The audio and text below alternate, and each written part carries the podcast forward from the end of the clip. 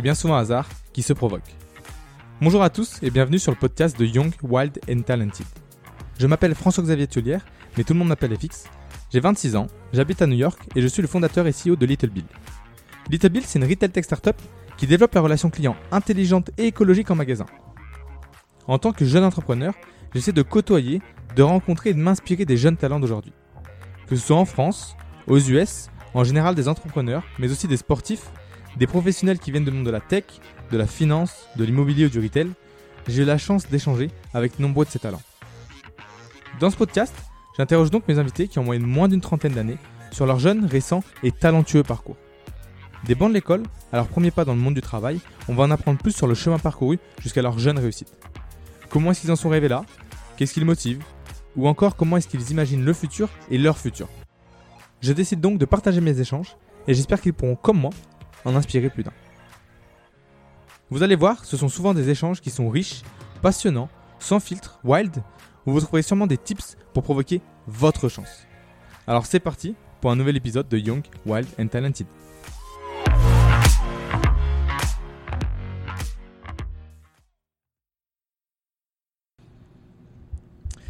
Alors bonjour à tous. Euh, Aujourd'hui, ben, j'ai l'honneur de recevoir Corentin Macias.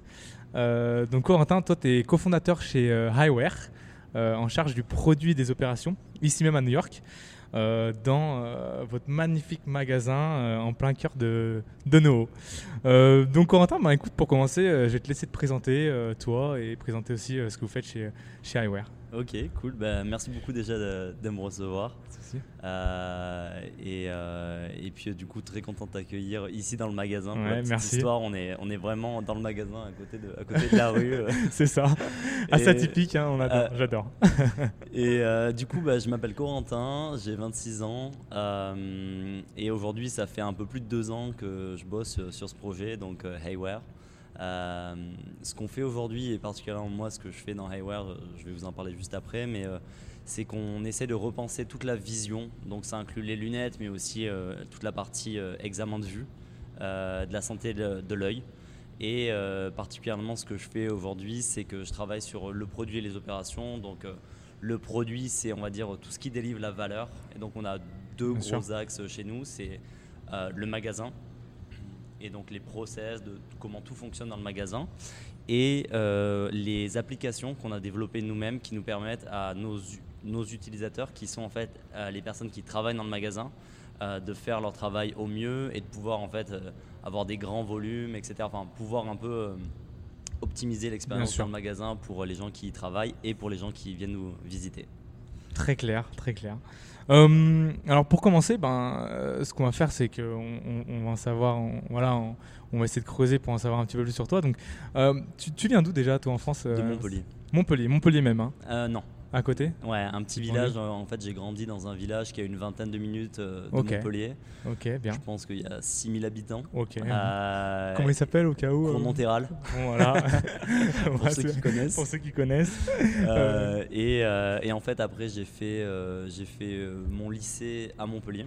Ok. Euh, collège, donc en gros, dans un village à côté. Ouais. Euh, pour la petite histoire, euh, on, on m'interdisait d'aller dans un lycée à Montpellier, euh, dans ce, particulier lycée, parce qu'on me disait mais non, euh, euh, va dans ton lycée de secteur, euh, n'essaye pas forcément d'aller dans, dans, dans ce lycée-là, qui était en fait qui était à l'époque l'un des meilleurs lycées du- de la région. Ok. À Montpellier. Et au final, je suis, ca- je suis quand même allé là-bas. J'ai fait mon lycée, ma prépa. Euh, Donc lycée euh, pu- public ou public, privé ouais. Ok, public. Ok. public, euh, Joffre. Ok. Euh, pareil très pour bien. ceux qui connaissent. Ok. Euh, j'ai fait ma prépa aussi là-bas. Ok. Euh, on, va, on va y revenir on va, de on va un revenir, petit, mais donc un petit peu après. je viens ouais. de Montpellier ouais, à la Ok, base, lycée bien. prépa là-bas, et après j'ai pas mal bougé ailleurs. Bien sûr. Et qu'est-ce que font tes parents un peu dans la vie? Alors mes parents, alors mon père, donc il est d'origine espagnole, ses, Ok. deux, ses deux parents sont espagnols et ils ont immigré en France dans les années euh, 60 je pense. Euh, et euh, peut-être un peu avant. Mais euh, et en fait, lui, il a fait une formation de bijoutier. Et donc, il a travaillé pendant pas mal d'années en bijouterie pure. Et après ça, en fait, il a voulu se mettre à son compte. Et donc, en fait, il a à la fois fait de la bijouterie, on va dire, à la maison, avec le matériel qu'il avait acheté. euh, donc en gros, vraiment créateur Bien bijoutier. Et en parallèle, il a fait euh, plein d'autres euh, tafs euh, qui lui permettaient d'avoir un revenu du coup régulier. C'était un peu un side project, Ouais. on va dire un petit et peu. c'est ça. Et donc, du coup, il m'a beaucoup inspiré. Il a, il a aussi commencé à, à monter des boîtes tout en faisant ça. Ça n'a pas forcément marché, mais il a toujours continué, toujours très sur l'aspect créatif. Bien sûr. Euh, et donc, euh, pas mal d'inspiration sur ça, du coup. euh, mal- malgré du coup et, et en fait euh, toujours vraiment une grosse inspiration sur la motivation et Ouais. genre, euh, la capacité de tout était euh, toujours possible. Il a un, un CAP de bijouterie c'est un passionné d'histoire incroyable. Donc c'est aussi euh, beaucoup sur le, le côté euh, euh, d'être capable de, de faire des choses qui sont dans notre société aujourd'hui pas forcément euh, communes euh, d'être euh, bijoutier et d'être complètement passionné d'histoire etc et donc euh, hyper intéressant de ce côté-là. Et ma mère, euh, plus côté médical, Ok. euh, qui elle est secrétaire médicale. Et donc, du coup, elle a évolué dans différentes positions, différents services, euh, que ça soit euh, doc- enfin, côté in- médecine interne, donc plus à la doctorat, aujourd'hui cardiologie. D'accord. Euh, et, euh, et donc, voilà, j'ai grandi un peu dans, dans- dans Ouais. ce contexte. Et, euh, et donc, j'ai une petite sœur. Tu as Très parlé de famille. Bon, ouais, voilà, Euh, j'allais, venir, hein, frère ou sœur, Euh, voilà, frère et J'ai sœur. une petite sœur qui aujourd'hui va demain c'est son dernier jour euh, d'écrit donc euh, qui est en prépa aujourd'hui D'accord. ah, 7 ans de différence et, euh, et voilà avec qui euh, dont, dont je suis très fier euh, de, de son parcours et, euh, Bien. Donc fils aîné du coup. Ouais. Ok, très bien. Et on, on voit du coup maintenant euh, l'inspiration euh, d'où elle vient. Bon, on, est- on y reviendra. Euh, ok, donc du coup tu, on, on allait un peu vite, mais co- collège, lycée, euh, du coup, euh, euh, donc collège de secteur, lycée du coup à Montpellier, ouais public. Euh, T'étais quel type d'élève un petit peu toi, euh, pas collège, incroyable lycée en fait Ouais. euh, collège j'ai vraiment pas été incroyable jusqu'en euh, quatrième j'étais Ouais. toujours pas incroyable après mais en fait je me suis rendu j'ai eu un prof de maths qui m'a un peu retourné le cerveau Ok.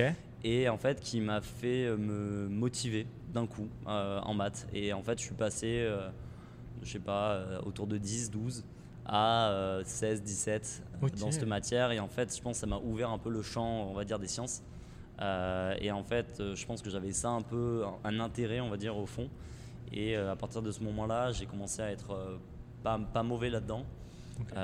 et après en arrivant au lycée euh, je suis arrivé euh, dans, dans un lycée où du coup euh, globalement la classe il y avait euh, la moitié c'était on va dire les pas très bons élèves de secteur et l'autre moitié de la classe c'était ceux qui venaient qui n'étaient pas du secteur mais qui étaient euh, pas mauvais qui avaient, été, bien. qui avaient été pris un peu euh, pour, euh, pour ça et, et du coup on était dans, dans des classes assez J'étais dans la classe internationale espagnole et en gros ils nous, ils nous poussaient pas mal, ils nous préparaient presque un petit peu à la prépa et donc pour la petite histoire les, les moyennes de classe étaient euh, 8, 6 euh, Ah sur oui. des DS de maths pour un Ah peu ouais, nous mettre en condition. en condition euh, directement euh, pour la prépa. Et euh, donc ouais non mais c'était euh, du coup, bac S, hein, je suppose. ouais Ouais, bac dans la poche, facile. bac mention qu'est-ce que j'avais eu déjà? Bien je pense que j'ai eu matière scientifique entre autour de 18 Ouais, et le reste autour de 8-10 quoi. ça me rappelle quelqu'un. ça me rappelle quelqu'un.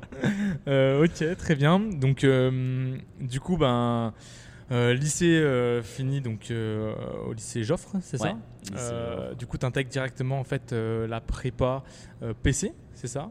PCSI ouais Ok, En PCSI, physique, chimie, ouais. sciences de l'ingénieur. exactement donc prépa de deux ans. Donc classe préparatoire grandes écoles. hein. donc du coup, Ouais. c'était pas du tout une prépa intégrée, c'était vraiment prépa normale, classique avec concours à la fin. Co- comment ça se passe? Alors déjà, première question, pourquoi tu t'es orienté du coup vers un bac S et pourquoi aussi euh, tu as voulu aller en continuer en, en prépa Euh, C'est quoi un petit peu qui t'a motivé derrière euh, ouais. Je pense que déjà, alors euh, pour, pour la- petite histoire du, à la fin du collège, en fait, du coup, mes parents qui n'étaient pas du tout d'un du côté, on va dire business ou ingénieur Mhm. euh, ou grandes écoles, etc. Donc en fait, on connaissait pas forcément euh, toute cette histoire de, de prépa, euh, même de- d'essayer de, de rentrer dans un bon lycée, etc. Et pour, la, pour la petite histoire, on, on regardait même les bacs pro à l'époque. Euh, alors que en fin de troisième, j'étais, j'étais pas, j'étais pas un mauvais élève, mais Ouais. euh, mais ouais, en fait, euh, un peu manque d'informations. Sûr.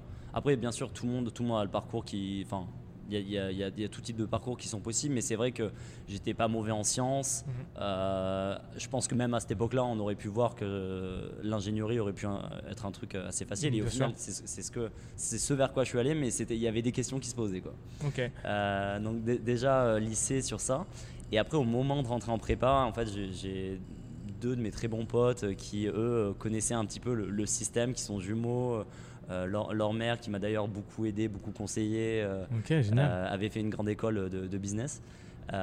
Et, et en gros, donc du coup, je m'étais pas mal intéressé à ça. Et au moment où je suis arrivé en terminale, c'était un truc que déjà j'avais en tête. Je me disais, Ok. euh, c'est- possible. Et, et je pense qu'aujourd'hui, on a la chance en France, peu importe ton niveau, quasiment. Je Bien pense sûr. que si tu as plus de 12, tu peux rentrer dans une prépa. Peu Bien importe la prépa.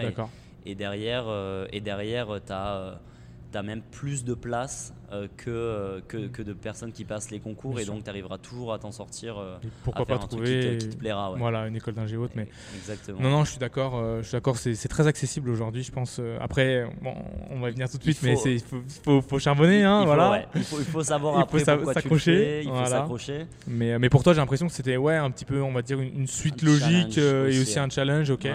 Dans le sens où voilà, tu étais très bon de manière sur les matières scientifiques, donc, euh, donc voilà, pourquoi pas aller ouais. vraiment aller dans, dans ce domaine à fond et ouais. ouais, dans l'extrême, exactement, c'est très bien dit, et, euh, et aller voir là-dedans quoi. Et C'est euh, ok, génial. Et comment ça se passe du coup ces, euh, ces deux années de, de Bah, prépa? alors déjà, ça commence, ça commence mal parce qu'en fait, j'étais pas pris à Joffre à la base. D'accord. En fait, il m'avait, euh, à la base, j'ai été, euh, euh, jusqu'au dernier moment, j'étais sur des listes d'attente. Et en fait, je suis allé euh, insister euh, 10 000 fois euh, avec des lettres de recommandation, euh, avec des, des- de- vraiment au secrétariat, bien sûr. euh, en leur disant donnez-moi ma chance. Je vous promets, euh, ça va être incroyable. Euh, et vraiment, c'était dur. C'est vraiment, j'ai insisté, insisté, insisté, et en fait, j'ai été, j'ai fini par être pris. Et il m'a dit coup, euh, ça- t'as ça intérêt à envoyer, en gros. C'était euh, D'accord. la, la- la- la bottom line du truc. Euh, et du coup, deux années de prépa, euh, donc où j'étais euh, avec pas mal de mes potes et aussi, je me suis aussi fait pas mal de potes. Ouais. Hyper. Ça soude hein, vachement la prépa. Ouais, hein. ça, rapproche. Ça soude, hein. ça Ouais, soude ouais. incroyablement. J'ai j'ai pu être pris aussi à l'internat. Ouais, bien sûr, ça rapproche aussi. C'était vraiment pratique aussi pour, pour travailler. Ça a été aussi pratique d'un point de vue financier. Bien sûr. Parce qu'au final, du coup, c'est c'est pas mal de coûts en moins. Et, et donc, du coup, c'était c'était assez. Enfin, c'est facile de dire c'était cool en y repensant.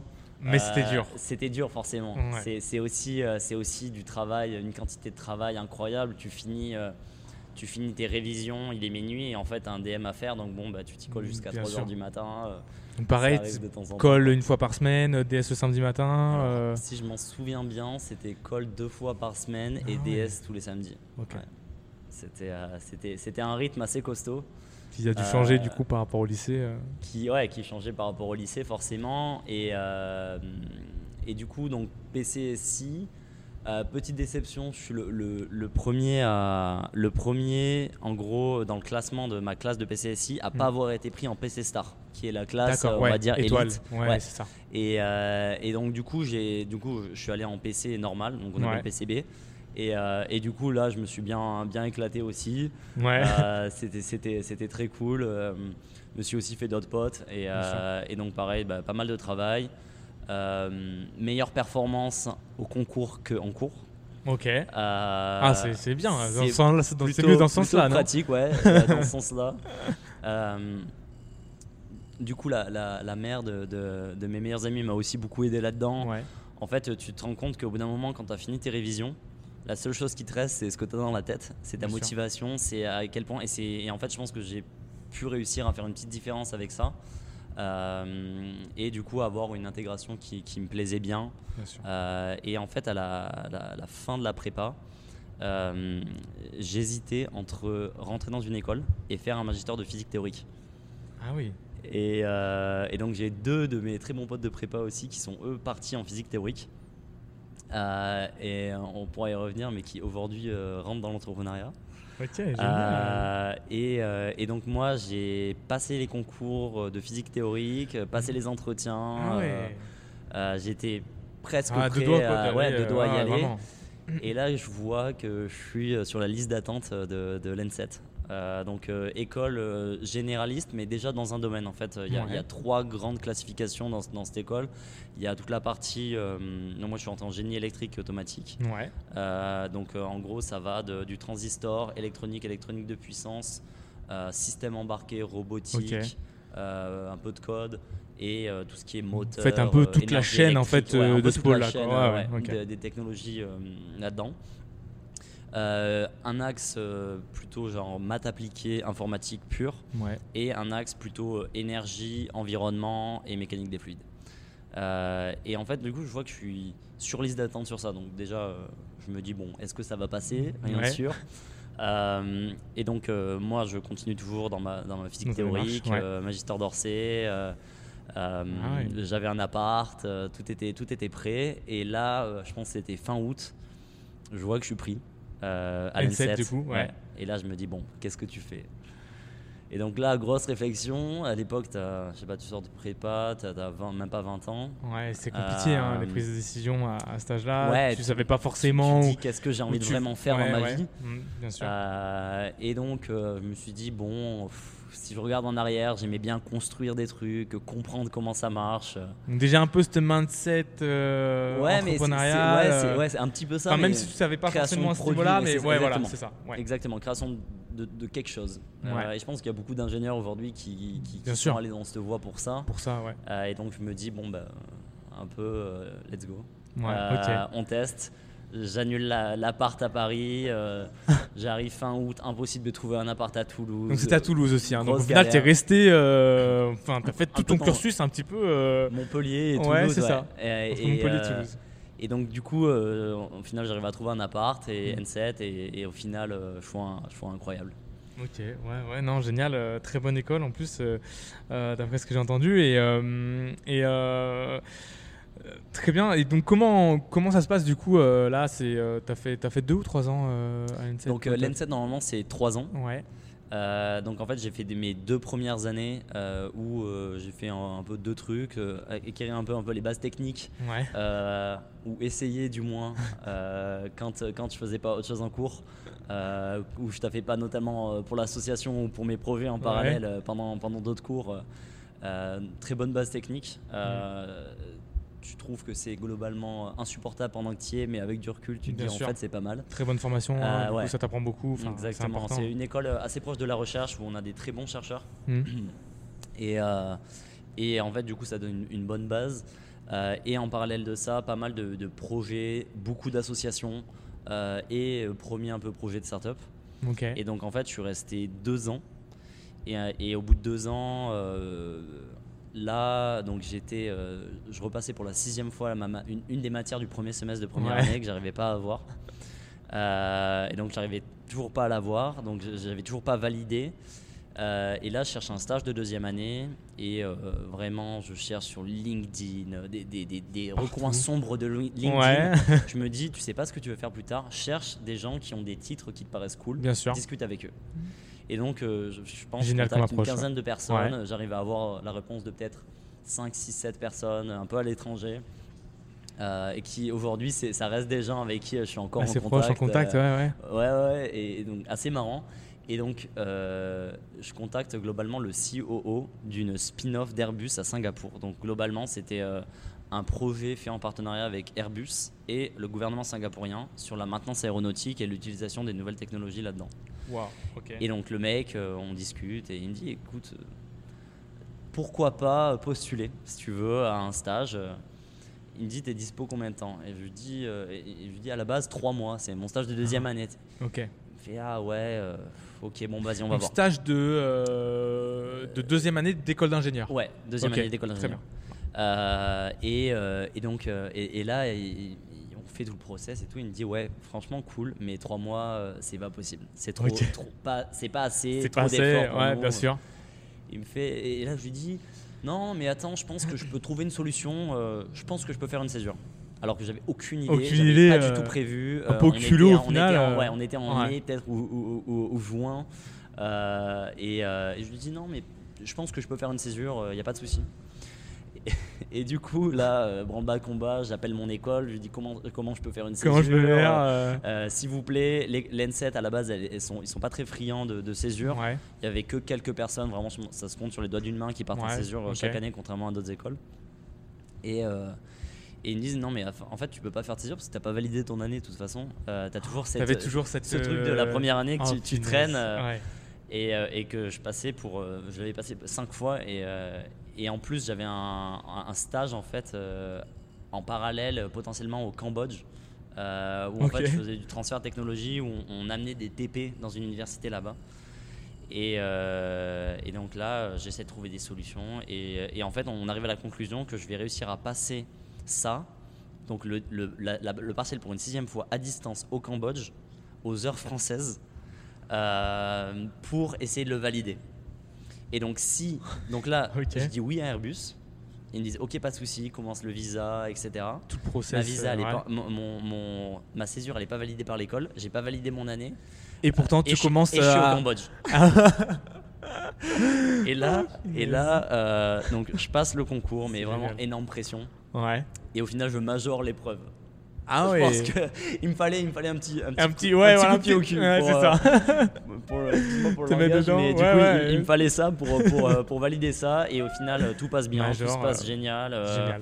euh, je, du coup, je, passe, je finis le stage au Cambodge. euh, je commençais en septembre, euh, du coup, à Singapour. Ouais. Et Donc, césure de, un an ou de. de- un an, ouais. Ah, ok. Césure de un an. Ouais. et donc, césure validée. Et, euh, et du coup, voilà, je finis. J'ai passé un mois entre temps en Thaïlande à me ressourcer, à surfer, à manger des graines. euh, Ouais. pour euh, laver le burn-out de la deuxième, la- deuxième année d'école d'ingé. Et ouais, c'était- les projets. C'était dur un petit peu, du coup, le, le rythme. C'était assez dur, ouais. Pas des- dans le sens court, Ok. Plus Mais dans, dans extra, extra, extra scolaire, tu faisais quoi un petit peu justement euh, Alors euh, là-bas, donc en extrascolaire, gros, ouais. ça a commencé en milieu de, je crois, de première année, Ouais. euh, où en fait après l'intégration, tu te commences à te positionner pour les listes. Bien sûr. Donc BDE, l'N7, hein, bien BDE, sûr. etc. Bureau des élèves.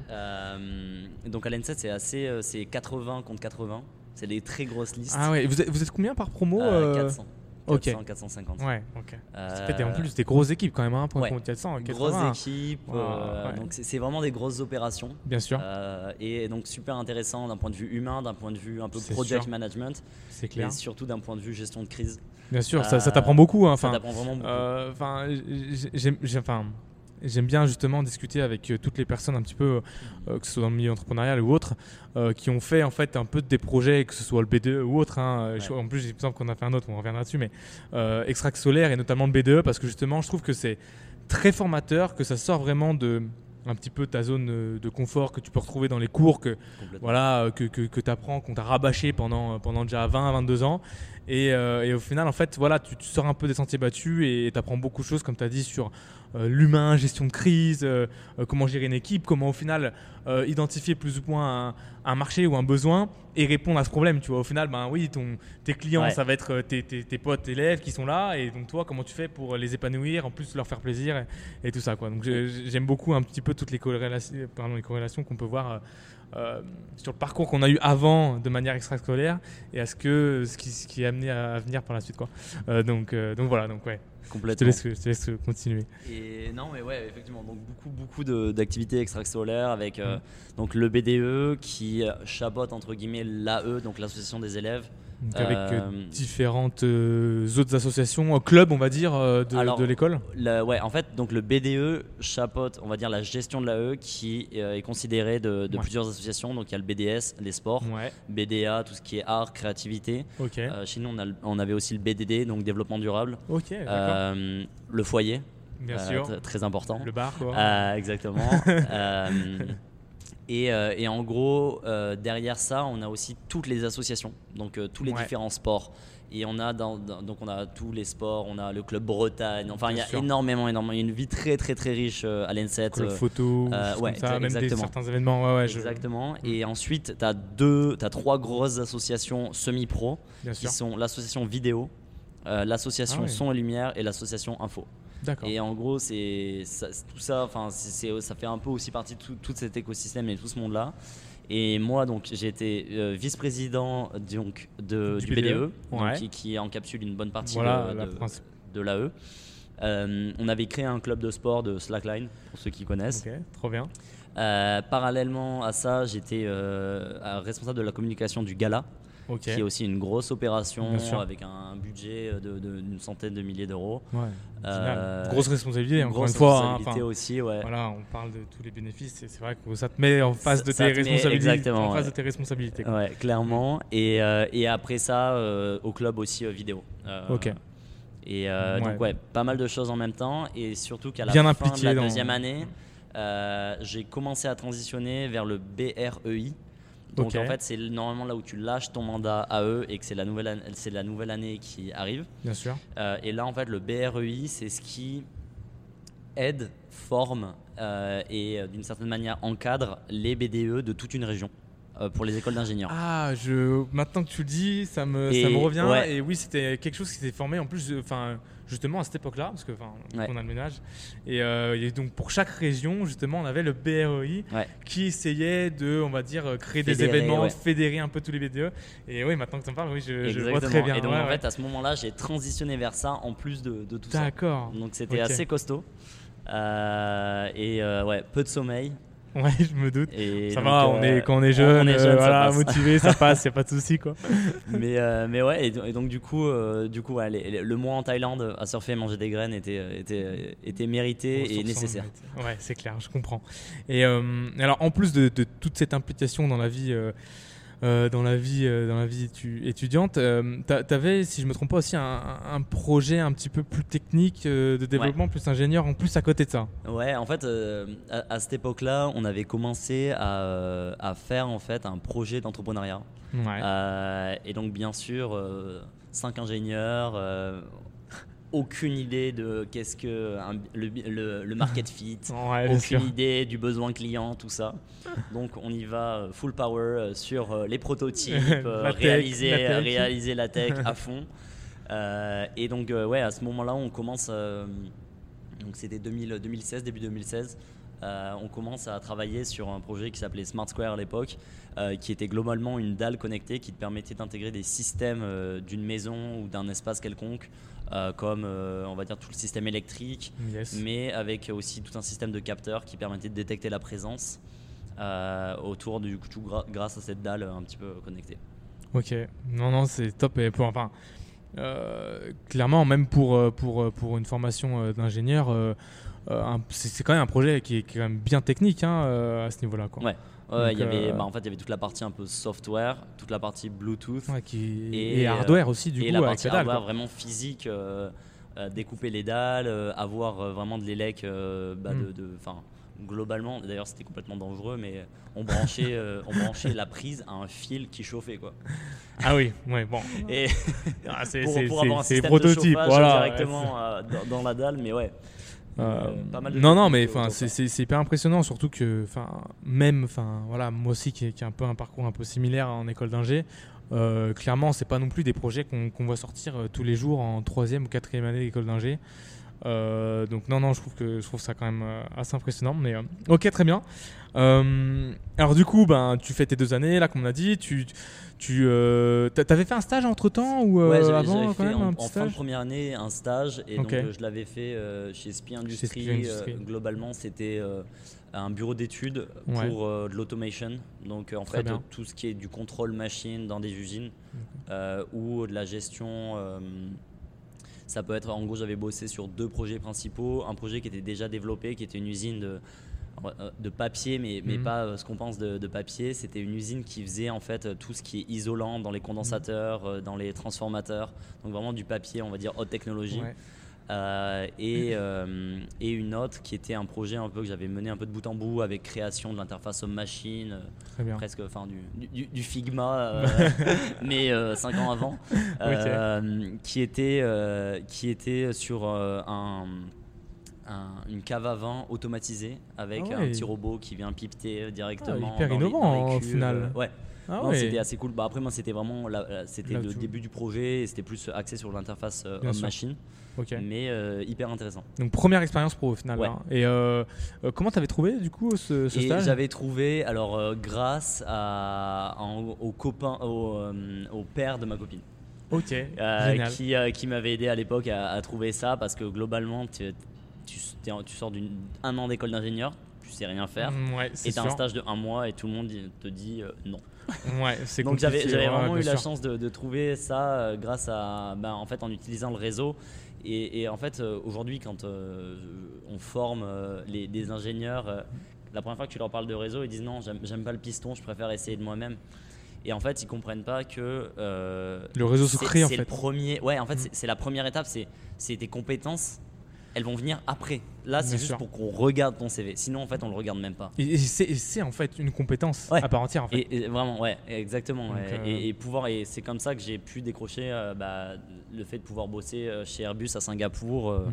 euh, de, de cette manière-là. Et, Bien sûr, mais je, je suis complètement d'accord en disant des et fois. le enfin, réseau se que- crée en fait. C'est ça, ouais. Que, que- alors, bon, ça fait, ça fait un moment que je suis un petit peu expressé, mais c'est vrai que des fois, on a tendance à, à- à croire que le réseau est un peu euh, euh, négatif, on va dire, euh, en France, alors qu'au final, je pense que, que pas du tout. C'est un peu, voilà, la- euh, chacun se débrouille pour essayer de, de créer ses opportunités, de rencontrer du monde. Et voilà, la démarche que tu avais fait, par exemple, toi, chez Airbus, de contacter Ouais. plein de monde sur LinkedIn, voilà, au culot, hein, clairement. Et, euh, et que derrière, euh, derrière ben, ça t'ouvre les portes d'une opportunité. Enfin, c'est ça, au final, c'est un peu, on va dire, créer sa chance et- Ouais. et, avancer là-dessus. quoi. Complètement. Euh, ok, très bien. Et donc, euh, retour de cette première expérience, positif pour Ouais. toi ouais, ouais. su- super positive. Même retour humain, côté humain Ouais. très- et, vraiment découverte de l'industrie au final Bien aussi. sûr. Et donc vraiment intéressant, lien avec la technologie et tout ça. Et, et du coup, en fait, aussi un- intérêt du côté un peu gestion de projet. Donc en fait, euh, on Tu voit qu'il y a un, commence truc qui, qui voit, qui- enfin un, un pattern qui, qui se passe, c'est que tu vois que d'un côté, il y a le côté project management, euh, gestion d'équipe, gestion de crise, création de produits, qui est un peu est la chose qui m'a amené à l'ENSET au début. Et euh, là, un peu gestion de projet, euh, amener un projet euh, de, de bout en bout. Et, et en fait, euh, en regardant en arrière, tu te dis, bon, bah, c'est facile, tu- Ouais. tu, retraces l'entrepreneuriat. quoi. Ouais, ouais, non, non, c'est clair. Mais quand tu es en train de le faire, tu t'en rends pas Tu compte. t'en rends pas compte. Non, non, très, très clair. Euh, donc, du coup, euh, euh, là, tu, tu fais tes, tu fais tes 7 mois chez, euh, chez Airbus, c'est ça? Euh, pareil, comment ça se passe euh, d'un côté humain, technique, tout, tout, enfin, tu t'épanouis dans, dans, dans, dans ce stage. euh, Ouais, un- incroyable Airbus. En fait, euh, Surtout une connotation. euh, Enfin, si je dis pas de bêtises, tu travaillais sur le projet qui était Ah, le, hangar du futur, ouais, c'est ça? exactement. Ouais. Hangar du futur, donc euh, vraiment nouveau projet, euh, presque comme une start-up dans Airbus en fait, parce que Ouais, c'est une joint venture entre, entre euh, le, euh, le gouvernement singapourien et Airbus. Et en fait, euh, ce qui se passe, c'est que euh, j'étais censé avoir deux personnes au-dessus de moi dans, dans le projet. Ouais, Et euh, ces deux personnes quittent le projet. ok. Et en fait, du coup, je me suis retrouvé à être super proche de l'équivalent du CEO, du CTO et du COO, à, où ils m'ont donné beaucoup d'autonomie sur tout un pan Ouais. du projet, qui était tout ce qui concernait les, euh, les wearables, euh, donc euh, tout ce qui pouvait se porter sur un technicien, toute la partie et, réalité augmentée, réalité virtuelle. Et certains un peu types de capteurs un peu plus un peu plus avancés etc et, et donc je me retrouve à, à faire donc je commence forcément par l'état de l'art voir un peu sûr. tout ce qui est Mhm. possible là-dedans euh, commencer un peu à voir un peu qu'est-ce qui qu'est-ce qu'on peut faire en interne qu'est-ce qu'on peut faire dans qu'est-ce qu'on est-ce qu'on peut faire des partenariats avec d'autres projets d'Airbus euh, qui bossent sur ça ou est-ce qu'on bosse avec des startups euh, à Singapour ou ailleurs et, et au final, euh, on se retrouve euh, avec une équipe où globalement, euh, j'ai aidé euh, et j'ai encadré deux stagiaires. Ouais, Euh, génial, pour un, pour un stage. pour un euh, stagiaire. plus, euh, ouais, ouais, pour un stagiaire, oui. Et donc c'était assez incroyable. Et donc on a développé euh, un démonstrateur euh, de- d'utilisation de, avec l'HoloLens euh, pour un technicien de maintenance où en fait au lieu d'avoir une, une liste sur son téléphone, il avait directement l'endroit sur l'avion où il devait aller en réalité Ok. augmentée. Euh, il voyait les tâches qu'il avait effectuées sur, sur, sur cet endroit, etc. Donc c'était assez C'est- euh, hyper intéressant. C'est- c'est- C'est enfin, c'est- c'est génial. Et, et- et pareil, j'ai l'impression que c'était quand même. euh, en plus, tu étais en relation directe. En plus, Ouais. ça se me dit avec le CEO et CEO. Ouais. Euh, et du coup, j'ai l'impression que c'était aussi très flexible, vraiment, comme tu dis, comme une start-up.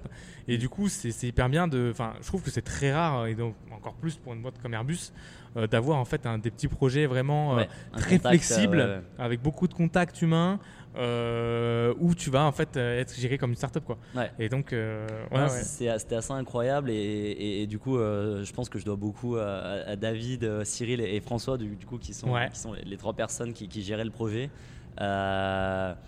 Pour, qui m'ont un peu pris sous l'oreille euh, en mode bon t'as l'air de rien connaître mais t'as pas l'air trop con et t'as l'air Voilà, assez motivé c'est ça.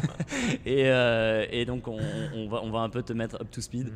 euh, Mhm. sur tout ça et, et donc ouais donc vraiment c'était assez incroyable cette expérience Ouais. et, et en gros, à l'issue de ça, moi j'essaye de trouver en fait à bosser aux US. Ok. Et je voulais Pour- pourquoi les US du coup Je pense que c'est un truc qui m'a un peu toujours attiré. Ouais. Et, et- et en fait, je savais que d'un point de vue, en fait, je cherchais aussi à potentiellement aller dans une université américaine Ouais. euh, pour finir ma formation. Euh, parce que je savais que forcément ça allait être des enseignements qui allaient être différents. Mhm. Changer de ta Euh, zone de confort Ouais, encore une de de fois. confort et, encore une ouais. fois. Et, euh, et en fait, du coup, bah, dans un environnement international comme Singapour, ça m'a un peu ouvert vers, vers ça. Et je me suis dit, en C'est fait, sûr. Si euh, je, je reste. euh, Enfin, j'avais un enfin, je, je trouvais de l'intérêt à aller vers un, un cursus un peu plus, euh, un peu plus étranger, à l'étranger. Et donc, chercher donc, une université à l'étranger, aux US. Je me dit, pourquoi pas regarder les grandes universités, pourquoi pas rêver. Et en fait, là, je commence à regarder, je trouve rien. Vraiment, c'est la galère. Je me dis, mais ce- cette histoire de dossier, enfin, quand tu quand compliqué. t'es en dehors du process, tu- c'est vraiment bien sûr. super compliqué. Ouais. Et en fait, je, je cherche, je cherche, je cherche, je cherche. Et sur la quatrième page de Google, je pense. Donc, euh, sais pas Ouais, si vous ouais, la, la dernière fois que vous êtes allé sur la quatrième page de Google, mais c'est- pas si fréquent que ça.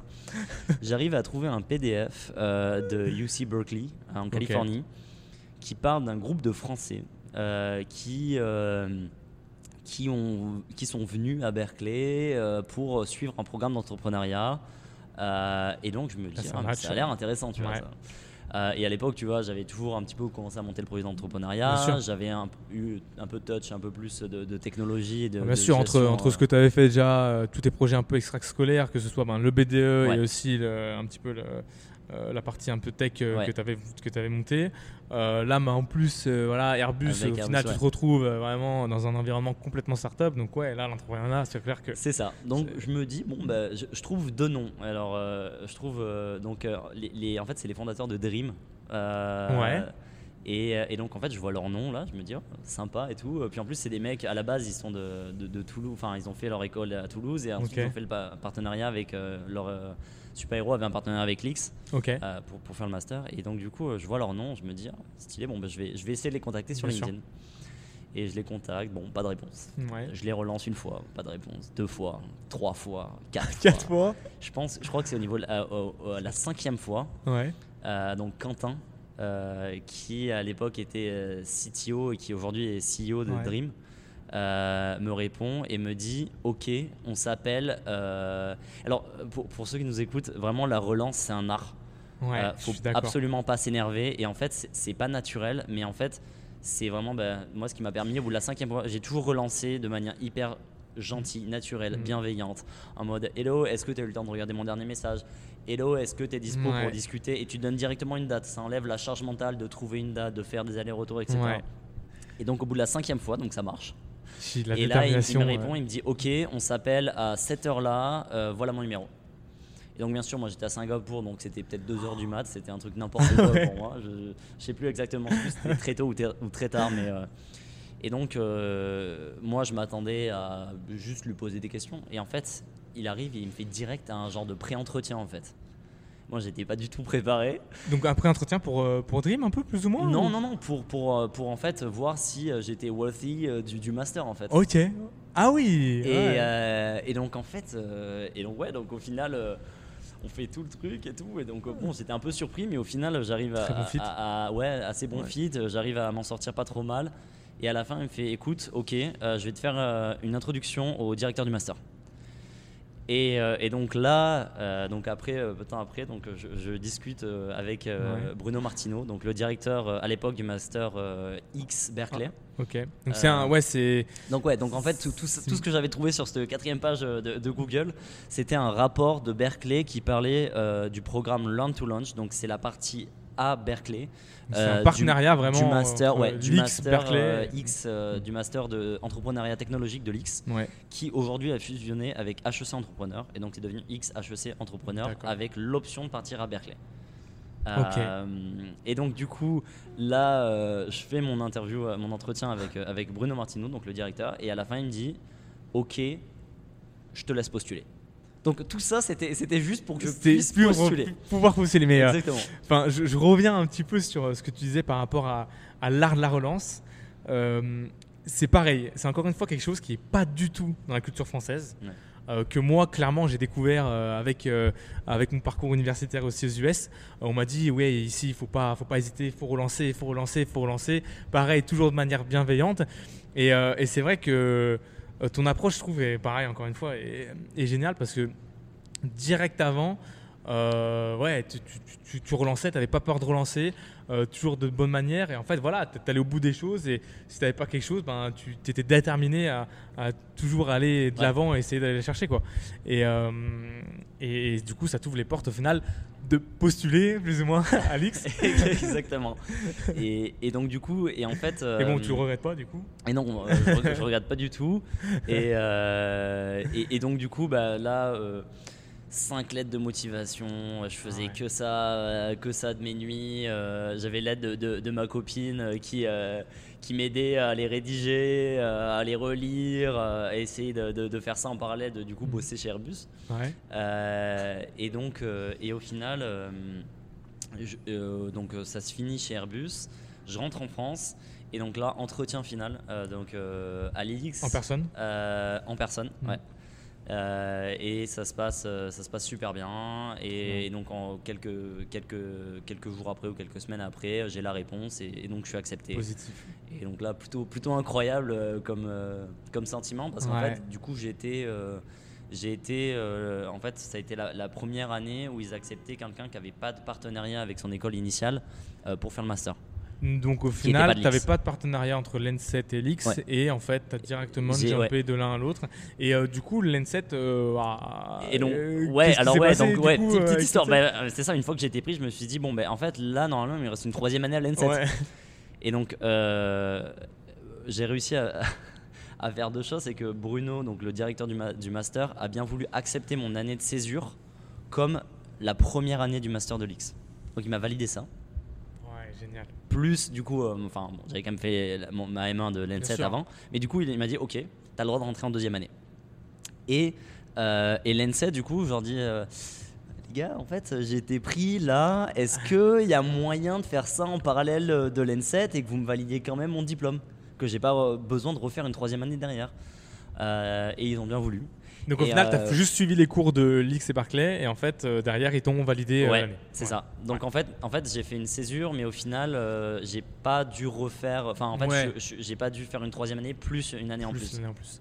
Euh, Ah, génial. Et, euh, et en fait, euh, et du coup, euh, l'N7, en fait, euh, quand euh, on parlait du projet tout à l'heure, euh, ça a été très dur. En fait, on a dû un peu enfoncer les portes de l'entrepreneuriat. À cette Mhm. époque, l'entrepreneuriat était vraiment complètement hors de leur champ de, de- de conception de la technologie ouais. et de l'ingénieur. Euh, se développait petit à petit, même dans les autres écoles. Ouais, mais- voilà, mais c'était pas encore. du tout. ouais. Vraiment pas du tout pour l'N7. euh. Et en fait, on a, j'ai vraiment, donc avec notre équipe, on a quand même eu le soutien de, de trois personnes principalement. La personne qui, qui gérait la scolarité, le directeur de l'école et la personne qui gérait toute la partie un peu leadership de l'école et un peu Ouais. soft skills. Euh, mais énormément de bâtons dans les roues euh, du directeur de filière, euh, des, des chercheurs qui disaient mais qu'est-ce qu'ils font ces Ouais, parce élèves? Que Ils parcours travaillent atypique, pas. Ouais. enfin, ouais, exactement. basé encore Et en fait, au extrascolaire. moment où du coup j'ai eu cette intégration dans le master de l'X, ben, je suis allé. Donc déjà j'ai eu une très bonne lettre de, de, de recommandation pardon, de, du directeur de l'école Ah, et de l'équivalent du CEO de- d'Airbus, l'X, ok. avec qui, euh, enfin, du projet sur lequel j'étais. Euh, et, euh, et en gros, donc à l'N7, ça a été un peu une sorte de preuve que ben, maintenant il y a une autre, un autre type de reconnaissance de, de, de enfin, en fait, d'un autre cursus d'excellence technologique qui est lié à l'entrepreneuriat. Ouais. Et en fait, ça a été le début Euh, de euh, l'entrepreneuriat à l'ENSET, un petit peu avec, ils ont commencé à partir de ça, euh, l'incubateur, euh, et on pourra en revenir, euh, revenir dessus après, mais euh, la, la suite c'était qu'aujourd'hui euh, on est en train euh, de créer euh, en fait un track entrepreneuriat euh, Ouais. à l'ENSET. Euh, après, donc ça, ça fait déjà un moment, mais, euh, mais du coup, euh, c'est un peu la, la continuité de, de, de, ce- de- de cette petite graine qui a été Bien plantée à ce moment-là. Et, euh, et je trouve que c'est, ouais, hyper intéressant. C'est vrai qu'aujourd'hui, de plus en plus, je trouve que les écoles sont de plus en plus flexibles par rapport au, au parcours de chacun. Ouais. Il y a de plus en plus de possibilités et je pense que c'est important parce que du coup, chaque personne de l'école en fait a le choix d'avoir son parcours un peu personnalisé dans lequel il peut s'épanouir. Alors qu'avant, ben, les écoles elles étaient, un, enfin, elles étaient un petit peu rigides, quoi. Euh, et aujourd'hui, je trouve que c'est, c'est plus en plus important et je pense que ça va être voilà dans, dans les années encore plus à venir la flexibilité à ce niveau-là euh, euh, je pense de toute façon va être un win-win que ce soit, pour l'école ou pour euh, les étudiants quoi. Ouais. Euh, donc pour rebondir un petit peu sur, sur ce que tu disais et après pareil au niveau entrepreneurial ouais voilà tu as vraiment je pense que la majorité des écoles pareil se commencent à, à se structurer à ce niveau-là euh, pousse enfin pas pousse mais ouvre les esprits on va dire euh, des étudiants euh, sur ce milieu-là. Et, euh, et voilà, on voit beaucoup de synergies qui, qui se font. Voilà, on parlait un petit peu en plus avant de Genius Global avec Maxime, par exemple, ou autre. Voilà, il y a beaucoup de choses qui se font, qui sont très intéressantes et qui, je pense, sont, sont primordiales à ce niveau-là. Donc, donc, du coup, ben. Euh, tu rejoins euh, l'X, euh, sais quoi, c'est 6 mois l'X, 6 mois Berkeley? Comment ça se passe euh, du ouais, coup alors, bah, c'est ça? ju- Juste avant ça, en fait, je me dis, bon, bah, je sais que je vais rentrer à Berkeley. À cette Mhm. époque, on commençait par Berkeley. en, en fin, fin août. Donc Ouais. c'était 2017. euh, Ouais. jusqu'à décembre. Et, et donc je me dis, bon, ça serait bien, on était peut-être en, en mai, que je trouve un truc entre temps. Et donc en fait, euh, j'ai réussi à trouver un, un stage. J'ai- j'ai- franchement, je pense que j'ai postulé euh, 200 offres d'emploi. Je me suis Ok. fait refoule. Euh, et en fait, j'ai- c'est là que j'ai compris, en fait, ça sert à rien de essayer de, de rentrer dans une case. De, et en fait, il faut se créer une Ouais, opportunité. faut se créer une opportunité. Et donc là, j'ai commencé Mm. à contacter euh, tous les entrepreneurs français que je pouvais trouver euh, aux États-Unis euh, en leur demandant euh, s'ils n'avaient pas un stage de trois mois euh, pour moi, parce que du coup, c'était la fin de ma césure. Bien sûr. Euh, et, euh, et en fait, il se trouve que j'arrive à trouver euh, le numéro de téléphone de Print, qui était une startup euh, de consumer électronique Avec Clément, du coup? avec Clément. Ouais. Euh, euh, et, et en fait, son numéro de téléphone était le numéro sur Google Maps. Et donc j'appelle et je tombe directement sur Clément. Et, donc, euh, pas, pas de message avant. hein. Donc, t'arrives, euh, t'appelles direct, tu dis allez, Banco, euh, Ouais. on y va. Quoi. Et, et, euh, et du coup, bah, grosse surprise. Et donc, euh, un, un peu. euh, Un peu genre dépassé un par l'événement. dépassé quoi. par l'événement, mais je lui dis ouais, euh, en fait, euh, voilà, je cherche un stage. je- et en fait, de fil en aiguille, on s'en- enfin, je savais même pas je- à cette époque que lui avait fait le master Pareil, identique, entrepreneuriat ouais. et qui était l'un des premiers à venir à Berkeley. Et, et donc en fait, je lui dis ouais, je vais venir à Berkeley après. Est-ce qu'il n'y aurait pas un stage, etc. Et il me fait bon, bah, je, je vais voir, euh, je te mets en contact avec, euh, avec des personnes de, de, de- de mon côté, euh, dans l'équipe, voir globalement, voir un peu Si s'il y a, tu peux a fit, des, ouais, voilà, ouais, où est-ce voilà, que tu quoi. peux fit. Ouais. Et, et donc au final, j'ai trouvé un truc dans la, dans la division hardware. euh, où en fait, en fait j'essayais aux US de fitter comme un, gén- un ingénieur un peu gé- généraliste, Ouais, euh, potentiellement un peu product manager, etc. bien et sûr. en fait, Avec une euh, vision un peu globale. Et en fait, ça, ça marche pas. J'ai dû Ouais. me, me mettre ma casquette électronique, euh, robotique, les mains système dedans, euh, embarqué. Mm. Et en fait, derrière, j'ai fait un peu de project management, de product management, un peu de data, etc. Mais en fait, pour rentrer, euh, j'ai vraiment dû mettre cette casquette parce que sinon, aux US, c'est l'ingénieur français un peu généraliste, ils connaissent vraiment pas. Ouais, ouais. Donc Ouais, non, c'est vrai. Un, vrai, un petit tips aussi pour euh, s'il y a des gens qui cherchent des choses aux US. euh, Mm. et euh, au- au-delà du fait, euh, bah, il faut quelqu'un pour vous sponsoriser, pour, pour trouver un visa, Ouais, etc. c'est déjà, compliqué. Ouais. et, et donc, du coup, là, tu fais, tu fais trois mois de stage, Ouais, c'est ça? trois mois de stage, donc, du coup, t'es en, t'es en, en ESTA ou t'es en J1 J1. quand même T'es en J1, ouais. J1, ouais. Il n'y a pas eu de, J1, non, non. de non, non, pas repris un J1. peu, Et, euh, donc bien. derrière, après, je vais faire changer mon J1. euh, euh, en gros, je passe d'un J1. euh, F1 euh, non, euh, c'était un J1 aussi parce qu'on était visiting euh, scholars. Ah, d'accord. Et, euh, donc en fait, je passe d'un J1 euh, type euh, stage à étudiant. Et en Ah gros, oui. et en gros, du coup, bien sûr, je rentre pas en France, ça coûtait trop cher, j'avais pas les thunes. Donc en fait, j'essaie de le faire au Mexique, euh, où je me dis bon bah là sur sur les sur l'annonce qui me dit sur le site, ça devrait prendre 2-3 jours, et au final, j'ai été bloqué deux semaines, mais bon. Euh, deux semaines à Guadalajara, c'était c'était Ah, pas les sympa, plages, quoi. Faire un peu de télétravail, Ouais. euh, c'était c'était cool. Mais, alors, euh, attends, pour, pour le. Enfin, je reviens un petit peu genre, pour ton J1 avec Berkeley. Ouais. Euh, du coup, tu n'avais pas l'opportunité d'avoir en fait derrière un visa OPT. exa- exactement. Où Pas tu- d'OPT derrière. Ouais, pas d'OPT derrière. Pas d'OPT. Et en plus, quand tu fais ton visa à Guadalajara, ce qui se passe, c'est que tu prends une règle qui existe euh, normalement pour euh, très peu de personnes, mais en fait, tu n'as pas le droit de revenir aux US pour les deux prochaines années sur certains types de visas. Ah la fameuse ouais. two-year rules. Donc voilà, je vous conseille Ah d'aller refaire vos, vis- vos visas en En France. France. du coup. Euh, ok, génial. Euh, alors du coup, donc tu fais ton, tes, tes- tes trois mois chez, chez Print. euh, Enfin, qu'on rappelle vite fait, c'est- un, un hardware, c'est ça. c'est- En fait, c'est un plugin sur les smartphones Ouais. qui, qui permet en fait de faire un peu Polaroid. Ouais, exactement. Ça, ça permet de transformer ton téléphone en Polaroid Voilà. et tu avais toute une dimension réalité augmentée où en fait, quand tu prenais la photo avec ton téléphone et en fait, quand tu regardais la photo que tu avais imprimée, Ouais. euh, sur la photo physique, ça te mettait la vidéo de, de- comme un, un peu un, un- un loop de ce qui s'était passé au moment où tu as pris la photo. Donc c'était Ok, un peu, euh, un peu le, les- les- les- les- le journal d'Harry Potter. Bien sûr. Ok. Ouais, ouais, trop cool. Euh, donc du coup, tu finis ton stage euh, là-bas. Ouais. Euh, et donc là, tu intègres Barclay. J'arrive à Berkeley, ouais. Euh, du coup, là, comment ça se passe? Nouvelle culture, nouvelle méthode de travail euh, T'avais quoi, t'avais combien d'heures de cours un petit peu? Euh, Alors, com- comment ça se passe un peu tout ça ouais, euh alors du coup, donc le programme, c'est un programme entrepreneuriat ultra axé sur euh, la pratique. Ouais. Euh, donc en fait, on n'avait pas énormément d'heures de cours. On devait avoir euh, deux ou trois demi-journées, plus des conférences un peu obligatoires, etc. Euh, après, on pouvait rejoindre n'importe quel cours de Berkeley qu'on voulait. Euh, et on avait en parallèle un projet scientifique. Euh, et donc moi, j'ai suivi un peu de data, machine learning Mhm. avec des gens extrêmement compétents à Berkeley, donc Ouais. hyper intéressant. Et, et donc du coup, tu arrives. Et globalement, du coup, c'est là où j'ai un peu découvert euh, l'éducation à l'américaine. On Ouais. te met six livres sur la table C'est ça. et on te dit, euh, dans un petit sac Berkeley, et on te dit, bon, ben, vous avez euh, tant de, de semaines pour les apprendre et pour les lire. Waouh. Et, euh, et donc, en fait, tout le cours et le cursus, il est basé sur les livres. ce livre-là. ouais. Et, euh, et donc, c'est hyper intéressant parce que, en fait, tu arrives en cours, bah, théoriquement, tu as déjà le concept. Ouais. Euh, théoriquement, tu es déjà capable de poser des questions intéressantes. Euh, et euh, quand on te fait, il y a un intervenant qui vient, euh, tu comprends ce qu'il ce qu'il raconte et un peu toute la profondeur du sujet. Donc c'était hyper C'est vachement dans autonome. Ouais, Et euh, t'as plus d'heures libres, on va dire. Ouais. Euh, après, bon, faut quand même lire tous les livres, donc ça prend du temps, hein, mais, euh, mais, euh, mais ouais, ouais, non, non. Très Et, intéressant. euh, ouais, et voilà. Et en parallèle de ça, donc tout le monde bosse sur ses projets. Euh. Donc euh, tu te mets en équipe, euh, tu euh, t'avances sur tes projets. Et donc moi à cette époque, du coup je me dis bah tiens pourquoi pas reprendre ce projet de Smart Square de Dal Connected. Et donc on monte une équipe et on commence à avancer sur ça et, et je fais l'erreur de bosser je sais pas 12 heures par jour sur ça. Enfin vraiment Ouais, des trucs ouais. c'était n'importe quoi. Et en fait tu te rends compte qu'à un moment il faut laisser le temps au temps. Mhm.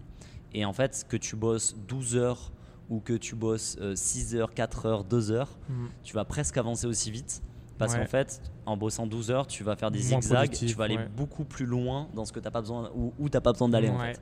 Mhm. Et, euh, et, et donc du coup c'est assez intéressant et c'est pour ça qu'aujourd'hui moi je conseille beaucoup à que ce soit des potes ou des élèves qu'on qu'on a dans, dans, dans le, dans le track entrepreneuriat, c'est de faire des side projects. Euh, parce qu'au final, si tu t'y consacres pas mal, tu arrives à avancer presque aussi vite que, que si tu tu- tu t'étais à plein temps dessus. Ouais, non, non, je suis, euh, je suis d'accord, je te rejoins là-dessus.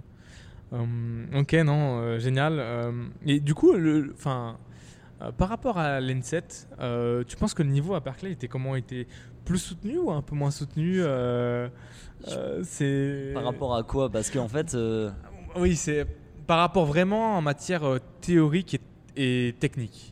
Ouais. Pour toi, est-ce que, voilà, là je fais un peu voilà, une petite parenthèse par rapport à l'éducation entre la France et, et les US. C'est quoi pour toi ton ressenti par rapport à ce que tu as appris en France et ce que tu as appris un peu plus aux US Vraiment d'un point de vue, euh, voilà, plus euh, technique. Ouais. Alors, je pense que euh, là où il y a déjà c'était un peu différent, c'était que à Berkeley c'était de l'entrepreneuriat. Donc en fait, il y Ouais, a toujours eu cette question est-ce que Oui, l'entrepreneuriat est, euh, enseignable entre guillemets. C'est clair. Euh, et, et donc du coup, c'était pas pareil de, de- de ce point de vue-là. Mais par contre, euh, des- des- du point de vue technique des cours, euh, des cours un peu techniques, data, machine learning, et- etc. Les mecs, c'est des monstres. C'est vraiment des monstres euh, dans leur domaine. C'est-à-dire qu'en Ouais. machine learning, dans cette spécialité, ils sont incroyables. Par contre, euh, j'ai été à des endroits, donc quand- on bossait, je sais pas, à la bibliothèque, et qu'il y avait un, un mec qui donnait un petit, un petit cours euh, récap à côté. T'as des mecs qui sont en deuxième année euh, de maths à Berkeley, en université, et qui apprennent un domaine de définition genre 1 sur 1 moins x. Ouais. Et en fait, je me suis dit, waouh, c'est c'est quand même, c'est pas le- la même chose. Et en fait, ils sont extrêmement forts dans, une, dans, un, dans un domaine super particulier où en fait ils vont être, euh, on va dire, c'est un, c'est un laser, laser euh, genre vraiment, euh, ils sont monstrueux en machine learning pour ceux, je sais pas, pour du deep learning par exemple. Euh, mais après, tu vas leur demander un truc un peu stat à côté. Euh, et en fait, euh, ça va être, ils vont être bien moins performants sur ça. L'autre côté, c'est un, tu vas prendre un ingénieur ou quelqu'un qui a suivi une éducation à la française. Bah, il va être moyen sur à peu près tout, Mhm. mais au bout de 2-3 mois, il va devenir très fort à un endroit et euh, il va pouvoir s'adapter assez vite. Donc beaucoup plus adaptable. Ouais, ouais. Euh, et, euh, mais les Américains très très forts sur, sur des domaines particuliers, c'est la pointe de la pointe quoi. Ouais, ouais, non, non, hyper intéressant. Enfin, j'ai pas fait une école aussi renommée aux US que, que Berkeley, donc c'est pour ça que je pose la question parce que moi, mon ressenti que j'avais eu en fait, c'était que vraiment, au final, euh, nous, ingénieurs français, on va dire, euh, on, survolait vraiment euh, les cours sur le domaine technique Ouais. euh, de voilà de, de tout, tout- pratiquement ouais voilà, l'ensemble des Américains quoi. Et donc c'était assez marrant parce que bon, les profs étaient très bons, très très bons dans leur domaine comme Ouais. tu disais, mais c'est vrai qu'au final dans les DS et dans l'exécution c'était très appliqué en fait. T'avais pas beaucoup, enfin moins de réflexion que ce qu'on peut voir en fait en France et donc c'est pour ça que c'était assez euh, surprenant. Donc c'est pour ça que je voulais voir un petit peu euh, Ouais. Et- euh, mais- d'ailleurs, récemment, j'ai fait une lettre de recommandation pour une des personnes qui est dans le track, Mhm. qui postulait à une, une université anglo-saxonne. Et, et en fait, j'ai essayé de trouver un équivalent du GPA, enfin, Ah, oui, par ouais. rapport à la note que lui avait reçue en France. Et en fait, je me suis rendu compte que en, en France, au bout de, de 14, en fait, c'est à 4. T'as 4 sur 4 aux, US dans GPA. Ouais, Et ça veut dire qu'en en France, tu as 14, 15, 16, 17, 18, 19 ou 20. C'est que les, les, les, les éléments que tu as à savoir pour valider euh, ce point-là, tu les as. Ouais. Et en fait, tu te rends compte qu'en fait, tu es, qu'à euh, 75% de l'échelle quoi, Ouais. de, de notation. Et en fait, ça veut dire que si tu connais 70% de ce que la France te demande pour être à 20, donc le truc parfait, donc si tu es à 70% parfait, parfait pour T'es les parfait US. pour les US. Ouais. Et non, mais enfin, je savais pas là cette, cette, cette- cette comparaison là, mais euh, mais maintenant que tu le dis, c'est ouais, je, je je trouve ça assez logique, ouais. Mais euh, ok, non, non, hyper intéressant. Euh, donc du coup, euh, j'ai perdu un peu le fil là, mais euh, donc League, ça se passe super bien. Ouais, tu fais tes projets à côté, retour, retour un petit donc, peu. donc bosser sur cette partie. Donc en gros là, en fait, j'ai vraiment bossé sur. en fait, ce projet est devenu un projet vraiment retail technologie. Donc donner ouais. les outils aux personnes qui ont des magasins physiques euh, pour analyser les comportements des gens dans leur magasin, pour voir ce qu'ils aimaient, où ils allaient, combien de temps ils Mm. passaient, est-ce qu'ils revenaient, etc. Yes. Donc on a délaissé un peu le côté genre construction facile, assemblage, etc. Et on s'est orienté beaucoup plus vers le côté data. Ouais, Ouais. ok. Euh, et sauf qu'en fait, au, en- au moment de rentrer en France, je me rends compte que, on se rend compte que en fait, c'est trop d'infrastructures, que globalement une caméra, ça fait 80% du taf. Ouais. Euh, et que quand tu regardes Et un peu le, le besoin client, quoi. beaucoup Ouais. plus facile à installer. Ouais, euh, et en fait, niveau besoin client, en fait, on était trop compliqué pour le besoin qu'il y avait à, à- à- à- à résoudre. Euh, et donc, en fait, on laisse un peu tomber ce projet. Euh, mais du coup, hyper intéressant parce que ça m'a permis de rencontrer des centaines de euh, directeurs de, de retail, de, de magasins, de, de, de tous des, des- dans des grands, enfin des, des gens chez Apple, enfin des, des- vraiment des gens hyper intéressants sur un peu le futur du retail, qu'est-ce Bien que, sûr. vers quoi ça allait, etc. Et, Dans Donc, un domaine en particulier, c'est dans le chemin, en fait, euh, dans le Ouais. cheminement qu'on apprend. Quoi. Donc, ouais, euh, exactement. Et, euh, et, du coup, euh, et du coup, par rapport à ça, je rentre en France, donc on arrête ce projet. Et en fait, on passe sur notre projet scientifique qui, à l'époque, était autour beaucoup plus médical. euh, qui est lié à l'électroencéphalogramme, donc les capteurs qui se mettent sur, sur le crâne pour mesurer l'activité cérébrale. Et ouais, en fait, très du coup, deep tech, hein, du très coup, très deep tech, très Ah oui. médical. euh, et en fait, il y avait, on bossait avec un, un labo, donc euh, l'ICM à Paris. Mhm. Et en fait, ils cherchaient à spin-off cette technologie pour en faire euh, d'autres choses. Euh, et donc, euh, moi, je commence à switcher sur ce projet. Donc, on- avec, donc, avec Hugo, on commence à vraiment se poser sur ces problématiques, comment on peut miniaturiser ça. Et donc, en fait, toute l'idée de la technologie, c'est qu'au lieu d'avoir 12 capteurs sur l'intégralité du crâne, Ouais. c'est euh, plusieurs capteurs qui sont en gros euh, intra-auriculaires. Donc, euh, comme dans des AirPods aujourd'hui, dans l'oreille, en fait. dans l'oreille. Ouais. Et, euh, et en fait, donc, tu perds pas mal de dimensions. au niveau du volume du crâne, de, de sûr. où tu mesures, etc. Mais par contre, tu as beaucoup plus de régularité du signal D'accord.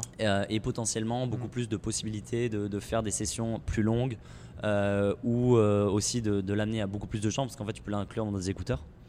Euh, et en fait, de, de pouvoir faire beaucoup plus de traitement du signal pour améliorer euh, la compréhension de ce qui se passe. ce qui se passe. Et, euh, et donc, euh, on commence à, à pas mal bosser sur ça. Euh, et en fait, in fine, ça se passe pas hyper bien. Euh, Le labo, ils attendaient certaines choses de nous. Euh, nous, on voulait vraiment monter une start-up, mais en fait, c'était à la base, c'était plutôt Mmh, leur technologie. techno, ouais, Donc en sûr. fait, ils, ils voulaient une part énorme de la startup qui en fait, euh, moi, je réalise vite que ça La t'allais pas pouvoir lever pas de fonds, quoi. exactement, Ouais, ça allait ouais. pas marcher et ça allait être assez bien, enfin ça allait être drivé par des énormes contrats, par des contrats de défense, euh, par des trucs euh, hyper niveau hyper compliqués, hyper lents. Et, et en fait, moi, je me suis dit, ok, c'est peut-être, c'est pas forcément ce que j'ai envie de faire. Euh, et donc après quelques mois, j'ai arrêté le projet et Hugo aujourd'hui continue euh, toujours ce projet. Ah oui, d'accord. Euh, et euh, d'après ce que j'ai compris, ça se passe hyper bien. Mais du coup, effectivement, c'est aller en plein dans des gros contrats avec la DGA, avec. Thales, etc. Des, des- des choses, des C'est- choses c'est quelque chose qui t'attirait un peu moins. qui m'attiraient un peu moins, Mhm. effectivement. Et euh, moi, j'ai toujours été assez tourné consommateur, Ouais. euh, B2C. euh, Et, et donc, ce que j'ai fait à ce moment-là, c'est que j'ai fait deux choses. C'est que j'avais un petit projet que je menais un peu euh, en Mhm. side project à l'époque, euh, qui était plus un peu un passion project sur, euh, Les planches de surf. sur les planches de surf, Ouais. exactement, sur euh, repenser comment les planches de surf sont euh, designées, euh, produites, distribuées et euh, un peu tout, tout leur euh, cycle Yes. de vie. Et donc euh, j'ai commencé à m'impliquer beaucoup plus dans ce projet et euh, je suis allé bosser en fonds d'investissement.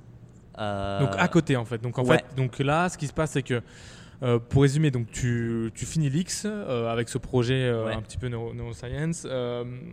Là, du coup, voilà, il y a une opportunité, une opportunité qui se crée de continuer. Tu te dis bon, c'est pas forcément le bon fit. Donc là, tu, toi à ce moment-là, tu, tu donc as ce projet de surf à côté.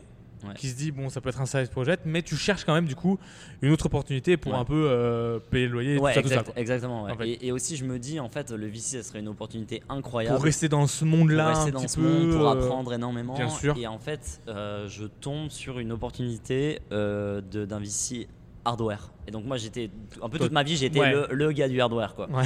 Euh, enfin, le gars du hardware plus du software, plus- un peu tout, tout, tout ce Ouais, système un peu sûr. compliqué. Et, euh, et donc je me dis, wow, ça serait vraiment top. Enfin, c'est vraiment, ça serait vraiment une opportunité. Qui, Et donc là, qui- tu apply directement euh, et là, fond, donc, ouais, je, j'ai demandé un peu à tous mes potes qui ont bossé un peu en VC. Ouais.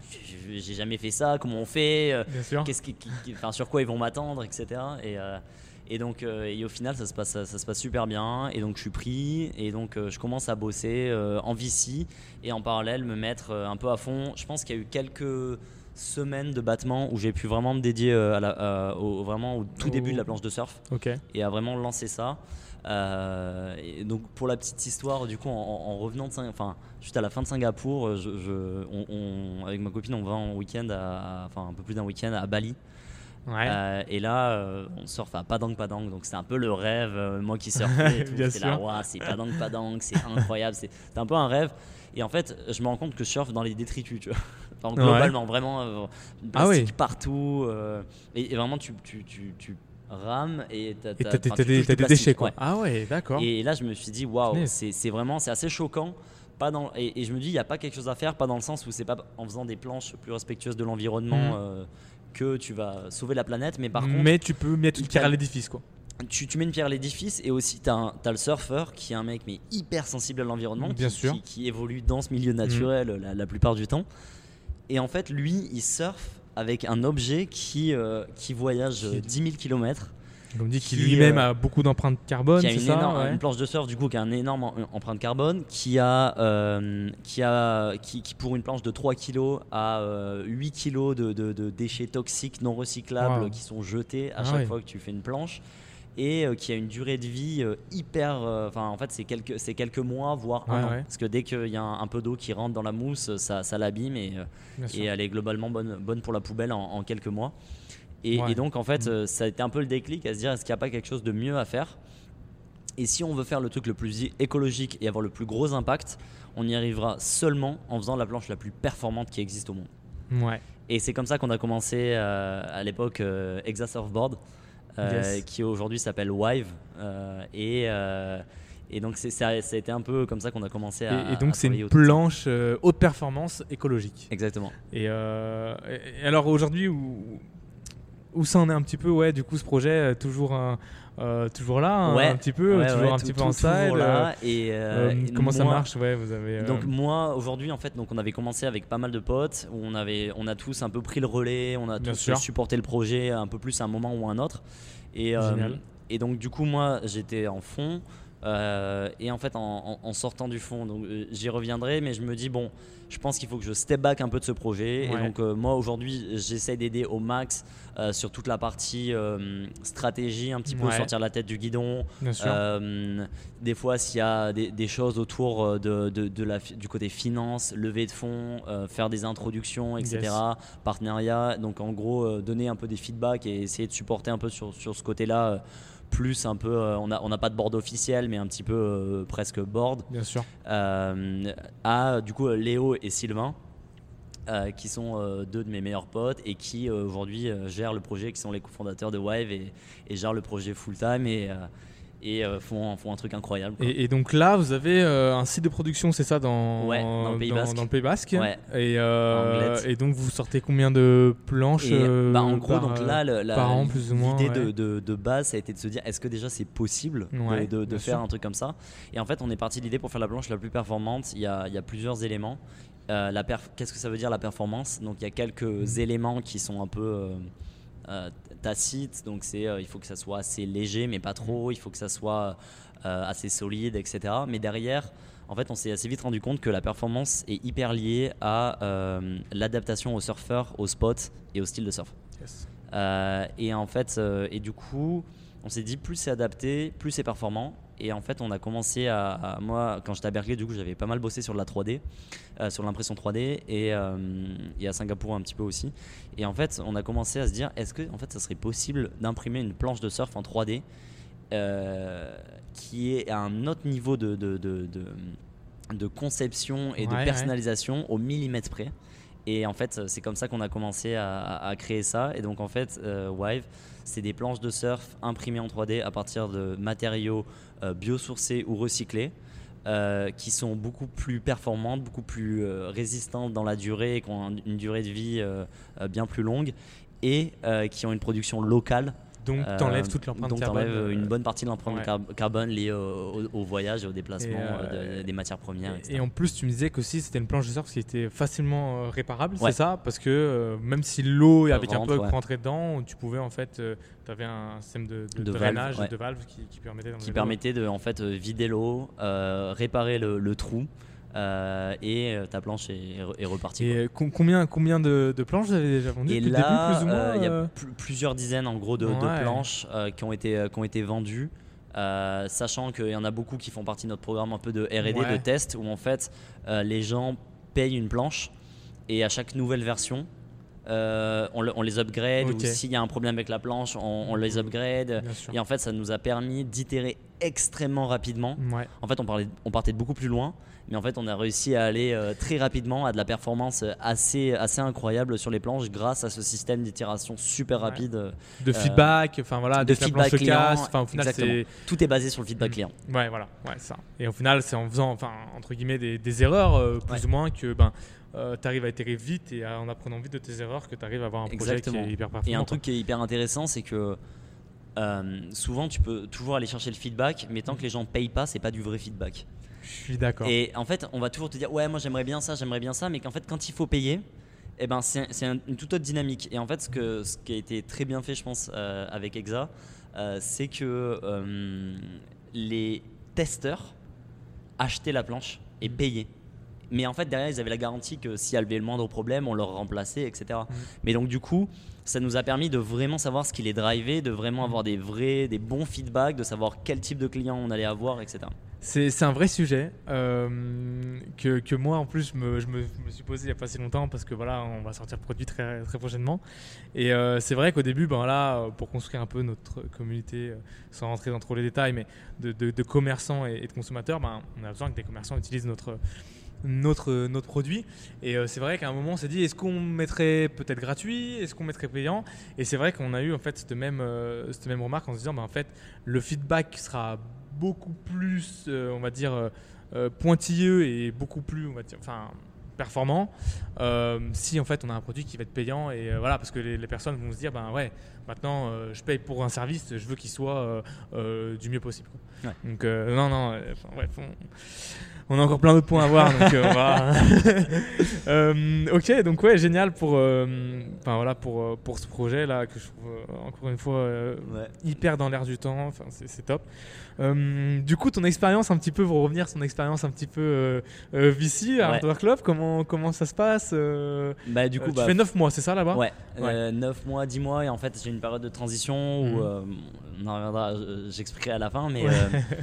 euh, et en gros, ouais, hyper intéressant. Euh, en fait, donc en Tu gros. découvres plein de nouveaux projets. Ouais, en euh, fait, euh, Hardware Club, euh, globalement, qui, qui s'est renommé euh, HCVC, il y a deux parties. Il y a une partie fonds d'investissement et une partie communauté.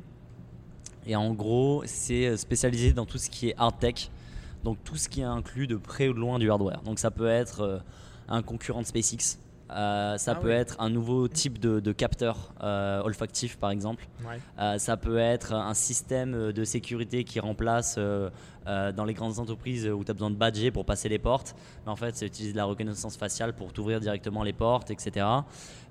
Ou ça peut être la Tesla des vélos électriques, Ouais, donc. Cowboy Bike, Ouais. qui est un invest.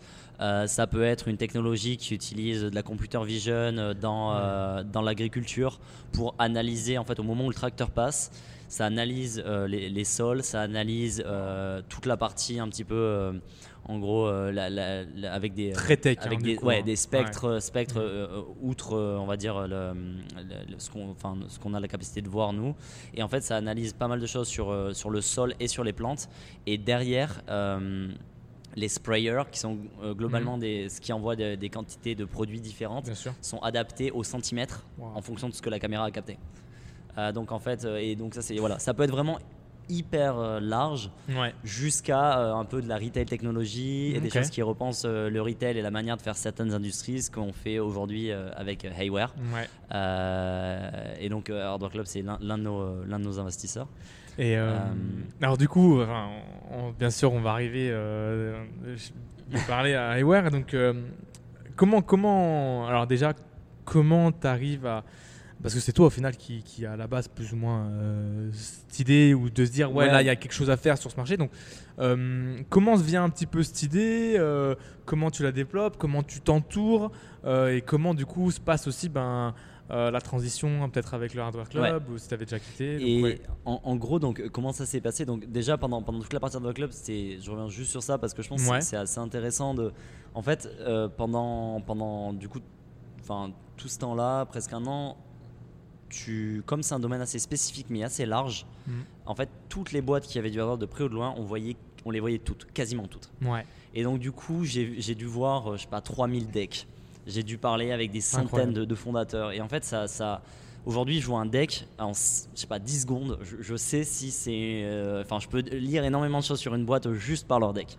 Je te l'enverrai. Euh, mais euh, et donc du coup hyper intéressant, voir plein de choses, voir plein de dynamiques, voir aussi des fois des boîtes qui ont des technologies incroyables.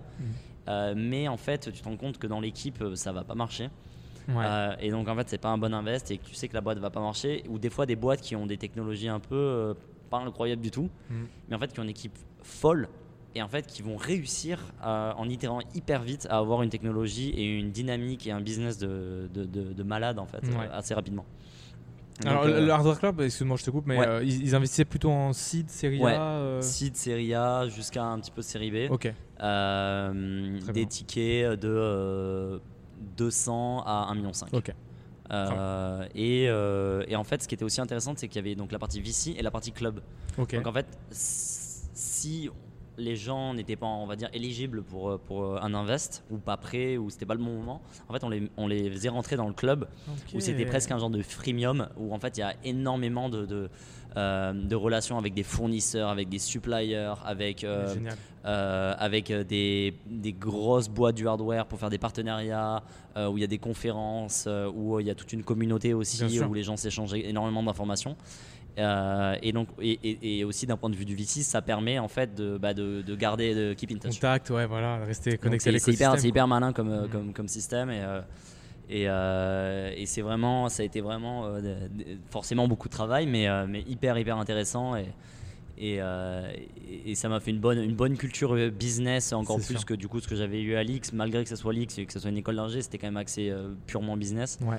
et entrepreneuriat, mais du coup là ça a été vraiment un peu next level. Ouais, Et en fait, du coup, pour, du coup, pour revenir à ta question, l'idée à la base, elle vient presque plus du directeur du fonds d'investissement de l'époque, Ok. Qui vient me voir et en gros euh, me dit euh, faudrait, euh, ça te dirait de regarder un peu ce qui se passe au niveau de ce domaine-là, des lunettes euh, aux US. euh, Il y a peut-être quelque chose à Ah, faire. vraiment euh, axé sur le marché US. Ouais, tout de Ouais. suite.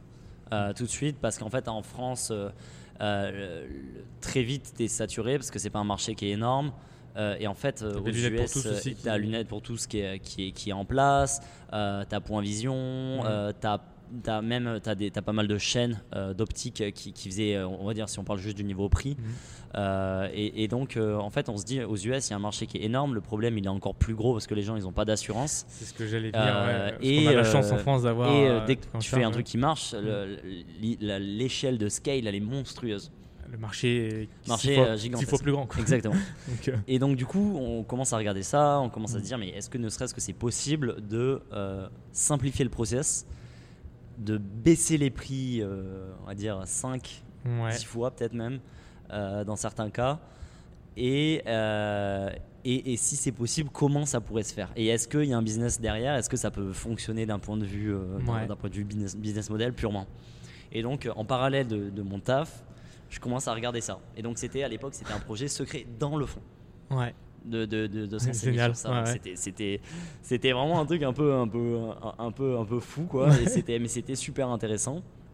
Et donc, euh, euh, et là, donc les, les, les, les semaines passent et je me dis, en fait, moi, euh, j'en suis rentré là-dedans, mais je, je, suis- je veux repartir en entrepreneuriat, c'est sûr. Et ce projet, ça Donc pourrait là, être c'est un bonne truc, opportunité, quoi. Ça pourrait être une bonne, opportunité. Et, euh, et donc en fait, je commence à faire comprendre ça donc euh, au, au directeur du fonds, à lui dire euh, voilà, ça m'intéresserait. Et donc euh, il, est, il est assez compréhensif et tout, mais il me dit ouais, mais par contre euh, là, euh, on veut vraiment monter un gros projet qui va très vite et donc faudrait que tu t'entoures. de gens plus seniors et, et, et qui ont déjà revendu des boîtes. Parce qu'en gros, les, les boîtes que j'avais montées avant, globalement, j'avais rien revendu, j'avais j'avais pas fait des millions avec. et on n'était pas une équipe de 300 personnes. Ouais. Et donc, là, on commence à. Donc, euh, lui, il commence à chercher dans son réseau, qui du coup est assez, énorme, pour trouver une équipe euh, pour, euh, pour monter la boîte. Euh, et donc, moi, euh, je me dis, bon, bah, c'est parti, je pars là-dedans. Sauf qu'il restait encore quelques deals à faire, etc. D'où, euh, d'où le côté un peu phase de transition Voilà. où j'étais- j'avais un pied euh, dans le fond encore et un pied euh, à monter la boîte, mais c'était plutôt deux pieds dans la boîte, deux pieds dans le fond. Ouais. Donc c'était assez, assez, assez tendu, mais euh, hyper intéressant toujours. Euh, et, donc, euh, et donc, du coup, on commence à travailler sur ça. Et, et, euh, et c'est là qu'on commence à travailler avec Alexandre, donc, qui est aujourd'hui cofondateur et, C- et CTO Ouais. de Hayware, qui est principalement basé à Paris. yes. Avec toute l'équipe tech, c'est ça Et qui, ouais, Mm. qui est avec toute l'équipe tech, qui lui a un background euh, ingé plus méca design, où il a fait une partie entrepreneuriat aussi à Stanford, et où il avait déjà bossé à l'époque sur euh, des, euh, des appareils de, euh, de santé de l'œil, en fait de miniaturisation, Ouais, où tu dans utiliser le- un téléphone pour faire un fond d'œil. Ah Euh, donc plein dedans, quoi. Ah Exactement, et qui après avait monté une boîte qui sur en fait du- des nouveaux types de manufacturing qui utilisait en fait de la production décentralisée Mhm. pour pour faire de l'électronique et de la mécanique en même temps Ouais. grâce à notamment de l'impression 3D donc un peu cette idée de production décentralisée euh, et de nouveaux modèles de production Ouais. euh, et donc, euh, on commence à se dire, ok, bon, ben, est-ce que c'est possible? Quelle machine on peut Là, réutiliser vous étiez deux.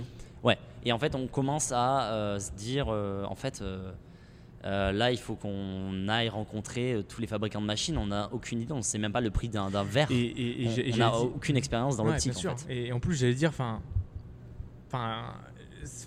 je, je- peut-être j'avance un petit peu, mais je trouve ça incroyable parce que au final, il y, a- il y a des gens qui, qui passent sur beaucoup d'années dans ce domaine-là, en médecine, en ophtalmologie, pour avoir des compétences, et au final, vous, après un ou deux ans, vous arrivez, vous mettez un process en place et euh, vous avez un peu plus ou moins toute la chaîne. On va, on va venir un peu, mais, Ouais, ouais, ouais. mais euh, et comment du coup t'es- t'apprends euh, Ouais, en si peu de temps tout ça quoi. une- éponge parce qu'en fait, euh, bah, tous ces, tous ces gens-là, ils sont incroyables dans leur domaine et en fait, ils ont aussi des œillères. Et Mhm. toi, quand tu sais rien, ben, tu essaies d'absorber le plus de toutes ces personnes et en fait, tu essaies de faire le lien entre ces personnes Bien sûr. et de pouvoir euh, changer, euh, changer en fait la manière dont les choses fonctionnent en- ensemble sans, fonctionne, sans, sans forcément euh, réinventer la roue ou genre faire. Enfin, vraiment de l'intégration. Ouais, ouais, c'est ça. quoi. Mm. et, euh, et donc du coup, euh, on va euh, en Allemagne rencontrer euh, les sales B2B de toutes les machines. On leur tire les verres du nez pour avoir les prix. Euh, on rencontre euh, vraiment, euh, vraiment des, des trucs où dans des, dans des, dans des salons comme ça, ça parle pas de prix. Ça, ça Ouais. te dit, je t'envoie une quote, un, un invoice, etc. Et on, on discute d'un contrat, machin. Et là, juste pour avoir une idée, pour j'allais rencontrer Vraiment, tout le monde, essayer de, de sortir tous les prix, de voir en fait, est-ce que Bien ça sûr. serait possible, de, ça ferait du sens. Mm. Et, et donc, après plusieurs, plusieurs mois, à faire, à faire vraiment, vraiment être en mode à fond, euh, de, de- de se renseigner, de comprendre, de refaire presque de l'optique géométrique, de comprendre comment, qu'est-ce qui, qu'est-ce qui fait un verre, qu'est-ce qui fait une lunette, qu'est-ce qui, qu'est-ce qui fait un examen, Wow. comment c'est fait, comment c'est fabriqué. Euh, on se dit, et à côté de faire le, le modèle financier, etc., on se dit, ok, bon, ben, on pense qu'on a quelque chose euh, qui pourrait marcher. Et, en- et en fait, là, donc, en, en- en fait, il y avait aussi un, un CEO à l'époque qui, enfin, qui était plus. après, on a- on- ça s'est pas fait dans la continuité euh, par la suite, mais, euh, mais donc en fait, on bossait ensemble et on a commencé à faire des allers-retours à New York. euh, pour commencer à monter une équipe ici, monter un bureau et monter un magasin pilote, un peu un magasin test. Et donc, euh, du coup, la, la prochaine étape, euh, quand on était à peu près sûr de se dire, ok, on pense que ça peut marcher comme ça, Ouais. ça a été, bon, ben, c'est parti, on parti, essaye, quoi. on essaie de le faire marcher comme ça. Et donc, euh, enfin, quand tu viens de rien, comment tu trouves des fournisseurs de verre Comment euh, tu as le contact des, des fournisseurs de, de machines? Parce que là, tu es aux US, tu plus en Allemagne, donc il faut passer par leurs distributeurs US, etc. Et, euh, et donc, on arrive à monter un, un pop-up store, globalement, un deuxième étage, où euh, ça nous a permis de vraiment tester euh, quelles machines on pouvait utiliser, quels vont être les process, quels vont être les besoins qu'on va avoir si on veut vraiment repenser l'expérience. Et, euh, et donc, du coup, Génial. Et co- comment vous, conclusion. vous- Ouais, vas-y, vas-y. Non, mais du coup, enfin, pour, pour, euh, pour, pour remettre un point un peu sur, sur ce qu'on fait et comment on le fait, c'est qu'en fait, on, la manière d'aborder la, la question de, de comment résoudre la vision euh, pour les gens aux US, euh, c'est de se dire il y a trois éléments. Tu as besoin de lunettes, tu as besoin qu'elles soient faites et tu as besoin d'avoir la prescription. Et Ouais. donc, en fait, au lieu d'avoir ces trois éléments séparés, on va tout mettre sous le même Tout toit. Et streamliner le process euh, je Au pas mal dans- maximum, voilà. désolé mais euh, au maximum pour euh, avoir une expérience la, la plus optimisée possible Ouais. la plus simple pour le client et qui nous va nous permettre de faire du volume pour baisser les prix Génial. Et euh, comment vous avez eu un petit peu justement c'est vos premiers clients euh, sur votre pop-up store euh, Vous les preniez là dans la rue, allez viens, Bah, c'était parti. pre- quand- C'était presque ça. C'était vraiment euh, des, des amis d'amis, des amis d'amis d'amis d'amis. Ouais. Et en fait, assez vite, le, le, le- le mot, enfin, c'est un peu répandu Ouais. que tu pouvais avoir tes lunettes en, très rapidement pour un prix hyper accessible avec une Ouais. qualité assez incroyable. Et en fait, du coup, ça s'est assez bien répandu. Et à cette époque, nous, on cherchait pas à faire du volume, on cherchait Ouais, juste sûr, à, à tester. hein, ouais, bien sûr. Et, euh, et donc globalement, c'est c'est un peu ce qui s'est passé. Et à l'époque, tout tournait sur des G-Sheets, euh, les machines qui envoyaient un XML sur un Google Sheet, euh, qu'on lisait de l'autre côté avec une autre machine. Euh. Donc c'était c'était vraiment du bricolage, mais en fait c'est en fait c'est vraiment l'importance du euh, du MVP Ouais. et de, de savoir en fait la- le besoin c'était pas de construire l'app, le besoin c'était de- d'avoir l'expérience pour le client Mm. et les clients ils y voyaient que du feu Ouais. et ça se passait bien. Et, euh, et donc c'est ce qui nous a permis de vraiment de, de se dire ok c'est possible, c'est possible de cette manière-là et ça a été la base du design et de la construction et de l'architecture de aujourd'hui toute la stack tech et toutes les applications qui nous permettent de faire ce qu'on fait. Ouais. Non, non, euh, hyper intéressant et approche, euh, ben voilà, hein, euh, j'allais dire euh, parfaite. Hein. Euh, et donc, euh, donc du coup, ben, au final, euh, peu de temps après, le story là, on y est. Ouais, J'ai fait l'expérience, ben, c'est clair qu'en un quart d'heure, voilà, on fait tout le test, tout le test de la vision et les lunettes sont prêtes une minute après. Donc c'est assez incroyable. Donc, donc, que dire, euh, euh, c'est quoi un peu les, les, les prochaines steps pour vous, quoi Enfin, Ouais. que- comment ça se passe? Bah, là déjà, donc en fait, euh, ce store, il est donc on, on l'a ouvert il y, a, il y a deux mois. Ouais. Euh, et globalement, avant ça, donc il y avait une énorme partie construction, vraiment purement euh, du magasin, parce qu'on partait Bien de sûr, avec le retail, euh, ouais, Ouais, c'est- vraiment, déjà à euh, part entière, bien sûr. En fait, euh, globalement, on construit une- une- une- un showroom, donc il Mm. faut que ça soit hyper, euh, hyper customer friendly, etc. On, on a une clinique d'examen, euh, donc avec euh, tout un environnement médical, etc. Et une usine au même endroit, avec, Ouais. euh, bah, tu vois au-dessus de notre tête, euh, il y a un système d'air spécial pour, pour les machines, il y a Bien sûr. niveau électricité, etc. C'est vraiment, on ramène des machines qui sont normalement dans, dans des, dans des C'est un usines. quoi. process en fait euh, à part C'est- ouais, entière. vraiment euh, la construction magasin, quoi. ouais Enfin, exactement et, et donc avant ça aussi on a passé globalement une bonne partie du, du confinement et du lockdown à construire avec l'équipe tech, tech à Paris euh, toutes les applications qui nous permettent de, de faire ce qu'on fait. Donc en fait on a créé un, un POS donc un point of sales donc euh, un, un outil de, de- pour créer les orders, accepter les paiements. Et nous on a écrit- euh, inclus un petit twist euh, mesure euh, de, de distance en fait de- au niveau des, des- yeux pour Ouais. c'est un truc spécial pour les lunettes dans ce process. Des applications qui permettent en fait de récupérer toutes les données de l'examen à partir des machines aux techniciens d'écrire ses commentaires de vérifier que les images sont de bonne qualité, etc.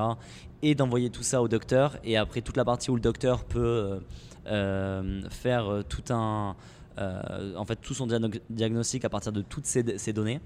Et donc, tout ça, on, a tout construit. Et le dernier point, c'est un peu le logiciel qui nous permet de. Euh, construire les lunettes de manière extrêmement efficace, de mettre toutes les données dans la machine qui découpe les verres euh, et de faire la gestion de l'inventaire un petit peu autour de, de tout ça. C'est ça. Et en fait, du coup, en, deux, en 12, enfin, ouais, en, en une Ouais. dizaine de minutes, en gros, tu as vraiment euh, toute l'expérience qui est là où tu passes sur, voilà, sur une 7-8 machines Ouais. en bas qui vont te faire vraiment euh, tout le diagnostic euh, Mm. sur ta vision. Ouais, Euh, et après, en fait, en même temps, le process commence aussi. exactement. de fabrication de tes lunettes avec les, les, euh, les, les frames que tu as choisis, Ouais. Euh, les montures, pardon. Euh, et, du coup, et du coup, ce qui fait que en fait, tu sors derrière et tu as déjà Ouais. tes lunettes qui sont là, tu peux les tester et c'est hyper, hyper, hyper pratique. Quoi. C'est ça. Ça fait partie du, du process où en fait le- l'examen en fait il est en deux parties. Tu as la partie vision et la partie Mhm. santé de l'œil. En fait, le trick c'est que pendant qu'on- euh, une fois que ta partie vision elle est terminée, on commence à faire tes lunettes Mhm. et pendant la partie en fait pendant la partie santé de l'œil. Et en fait ça pour l'industrie c'était incompréhensible parce que Ouais. à la base ça s'appelle le pré-test. Et donc dans leur tête c'est avant la partie médicale. Et en fait nous on a vraiment pris du recul, on s'est dit mais en fait il y a aucune raison Ouais. pour laquelle c'est avant. Absolument aucune. Et donc en fait, euh, on l'a mis après. Et c'est ce qui nous a permis, en fait, ce qui nous permet de De commencer à faire les lunettes pendant que tu es encore dans l'examen. Ok. Très clair. Génial. Euh, et donc, comment vous êtes un peu organisé là niveau euh, niveau team? Donc là, vous avez toute votre équipe un peu tech euh, qui, est, qui, est, basée à, Paris, et donc toi, en fait, tu gères plus ce côté opération et, et produit sur place à New York. Ouais, c'est ça. On a l'équipe à Paris, elle, elle approche presque à une dizaine de personnes maintenant. Ouais.